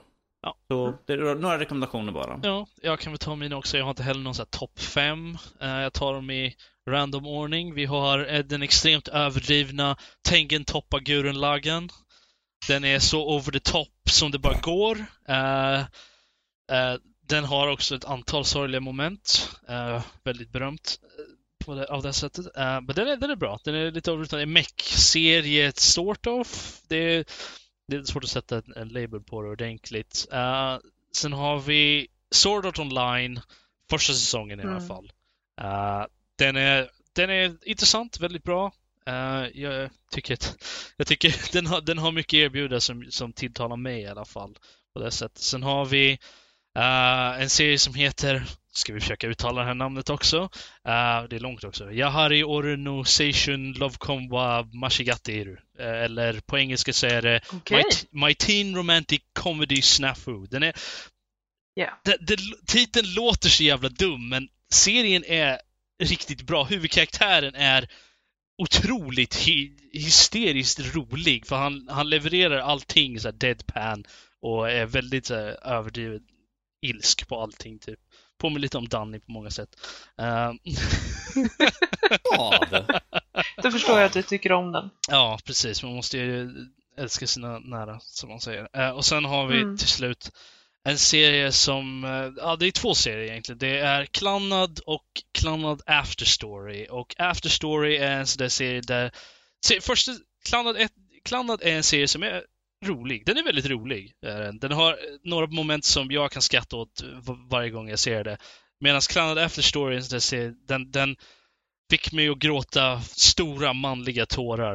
Uh, fick den. Det, jag bröt ihop totalt när jag såg Det den. finns ingenting manligt med dig Robert. Det, den serien fick mig att br- bryta ihop totalt, så var förberedd på det när man ser den. Uh, Mm. mm. Det är den som vi rekommenderar. Hon säger också så här, såg en Mm. recension på Quantum Break. Det här verkar riktigt roligt, hihi. Eh, nu vill jag inte ha en Xbox One direkt så få bra spel eh, och få spel överlag, men eh, alltså få bra spel och få spel överlag. Men kanske för datorn. Hoppas ni får en mysig helg. Kramisar Vilma. Och. Karl, skulle du ta mail där också? Jag måste Ja. bara, jag, jag kom på en till anime. Eh. Okej. Ja. Det här, kan, det här kan ta en stund. Lotta kom på en till. ja, precis. Ta det nu. När, när Danny nämnde Lovhina så vågar jag nämna en till. Eh, Black Butler. Men det är Black Butler säsong 1, inte säsong 2. Säsong 2 existerar inte. För att säsong 1 slutar på ett så fantastiskt sätt att säsong 2 är en travesti att någon ens kom på tanken. Ehm, men det är, eh, den är väldigt söt, det finns eh, väldigt många eh, på gränsen till eh, jag är etchy moments. Eh, och det kanske man ska vara beredd på när man börjar se den. Eh, Jag har hört bra saker om den i alla fall. Eh, Den. Men eh, ja, det, ja, du har fått många eh, anime eh, förslag här i alla fall, så det är bara att sitta och titta Mm. helt enkelt. Ja, vill, du- vill du veta mer om de här Du har det så det både räcker det, det går ju att gå på annidb.net så får du ju mer information om det här. Karl? Precis. Så. Mm. Kalle. Jag fick, det här Hade du fått ett mejlet fick jag förra veckan, men eh, jag var ju inte med Mm. eh, på grund av jag låg och sov. Eh, eh, men eh, han skriver så här, en Johan. Eh, han skriver så här, hej Karl. Jo, jag spelar CSGO, men eh, jag har inte blivit särskilt bra än. Tränar mycket, men vill höra med, eh, med, med dig lite om sådana spel. Jag lirar mest CS, men skulle gärna hitta något spel som är liknande CSGO, fast mer casual. Och om det finns någon ranking och shit, det är så han har skrivit, så vore det schysst. Vet du om några bra teambaserade shooters som man kan köra som kanske är snyggare men har liknande djup? Bra podd förresten, tycker jag bara höra er prata. Mvh Johan. Mm. Okej. Ja. Men eh, Ja, jag sitter- jag har en... Sitter och kliar mig lite bra i förslag? spelar ju bara CS. Men jag, jag kan väl säga eh, Overwatch, kanske. För all del.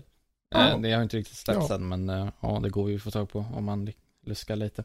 Ja. Eh, Ska, ska, man vara, ska man vara sån? Det kan ju, teambaserat, är så lösord. Man kan ju säga Ja. typ uh, Left 4 Dead. det är väl inte Ja. riktigt samma sak. Det finns ju också i samma veva Payday, Payday 2. Ja, ja, men, det, men när man tänker team-based shooter så är det väl liksom eh, eh, typ den här klassiska 5v5-stuket man tänker på. CS är ju egentligen det bästa du har eh, vad gäller om du ska ha något populärt. Alltså, det finns ju inte så mycket att gå till. Eller, Visst, kod, men det är ju skräp, så vem fan vill spela det? Ehm. Ehm, Ja. Eh, kanske är Squad du kan Ja, vara... jo. Det är för all del, nu har vi ingen ranking och sånt där och det är ju inte riktigt färdigt än. Jag hoppade in eh, häromdagen och det var ju, de Mm. har ju definitivt förbättrat den sen jag pratade om det sist. Men eh, det finns en sak, del saker att göra så eh, absolut. Eh, squad, skitbra. Mm. Förslag. Ja, jag är faktiskt, jag, nej, jag har TF2 kanske. Ja, Ja, kanske det. Men där, där fick han i alla fall svar ja, till slut. faktiskt. Skitbra. Efter lite om och men. Ehm, ja. Men där, vi eh, stänger igen eh, den här lilla eh, mejlkorgen tänkte jag säga. Mejlsäcken. Och eh, faktiskt så är det så att avsnittet, avsnitt, vad jag säger fel mycket nu. Avsnittet närmar sig sitt slut. Och eh, självklart är det så att även om vi går offline så kan ni fortfarande hitta mer av oss och det gör du på vår hemsida nordlivpodcast.se så kan ni läsa recensioner, spel och filmtips, animetips, kröniker, se YouTube-klipp, kolla in Danny på om-sektionen. Mm. Och framförallt hitta alla de här nödvändiga länkarna för att kunna lyssna, se och läsa det vi har att ge ut. Om det så via iTunes, YouTube eller Twitch. All info finns där. Och vill ni så vore det vara jättebra om ni eh, till exempel prenumererar på oss via iTunes-appen. Men ni får gärna prenumerera även på YouTube, Twitch eller vår hemsida i sig. Och eh, betyg oss, eh, betygsätt oss gärna på iTunes, lämna likes och kommentarer på YouTube-kanalen om det är så att ni har möjlighet. Så, utöver detta är det så att ni har lite idéer och tankar som ni vill att vi ska ta upp. Eh, släng iväg ett mejl till oss på info.nordlivpodcast.se Eller om ni vill nå någon av oss personligen så är det bara att ta förnamnet nordlivpodcast.se så når ni oss individuellt, precis som eh, Kalle fick här ett mejl. Och eh, ja, vi är tacksamma för all form av feedback och förslag från er som möjligt. Och eh, ja, med de orden sagda så får vi alla säga tack och adjö för idag och hoppas ni återkommer nästa eh, vecka. Tack för att ni lyssnade. Bye! Bye bye.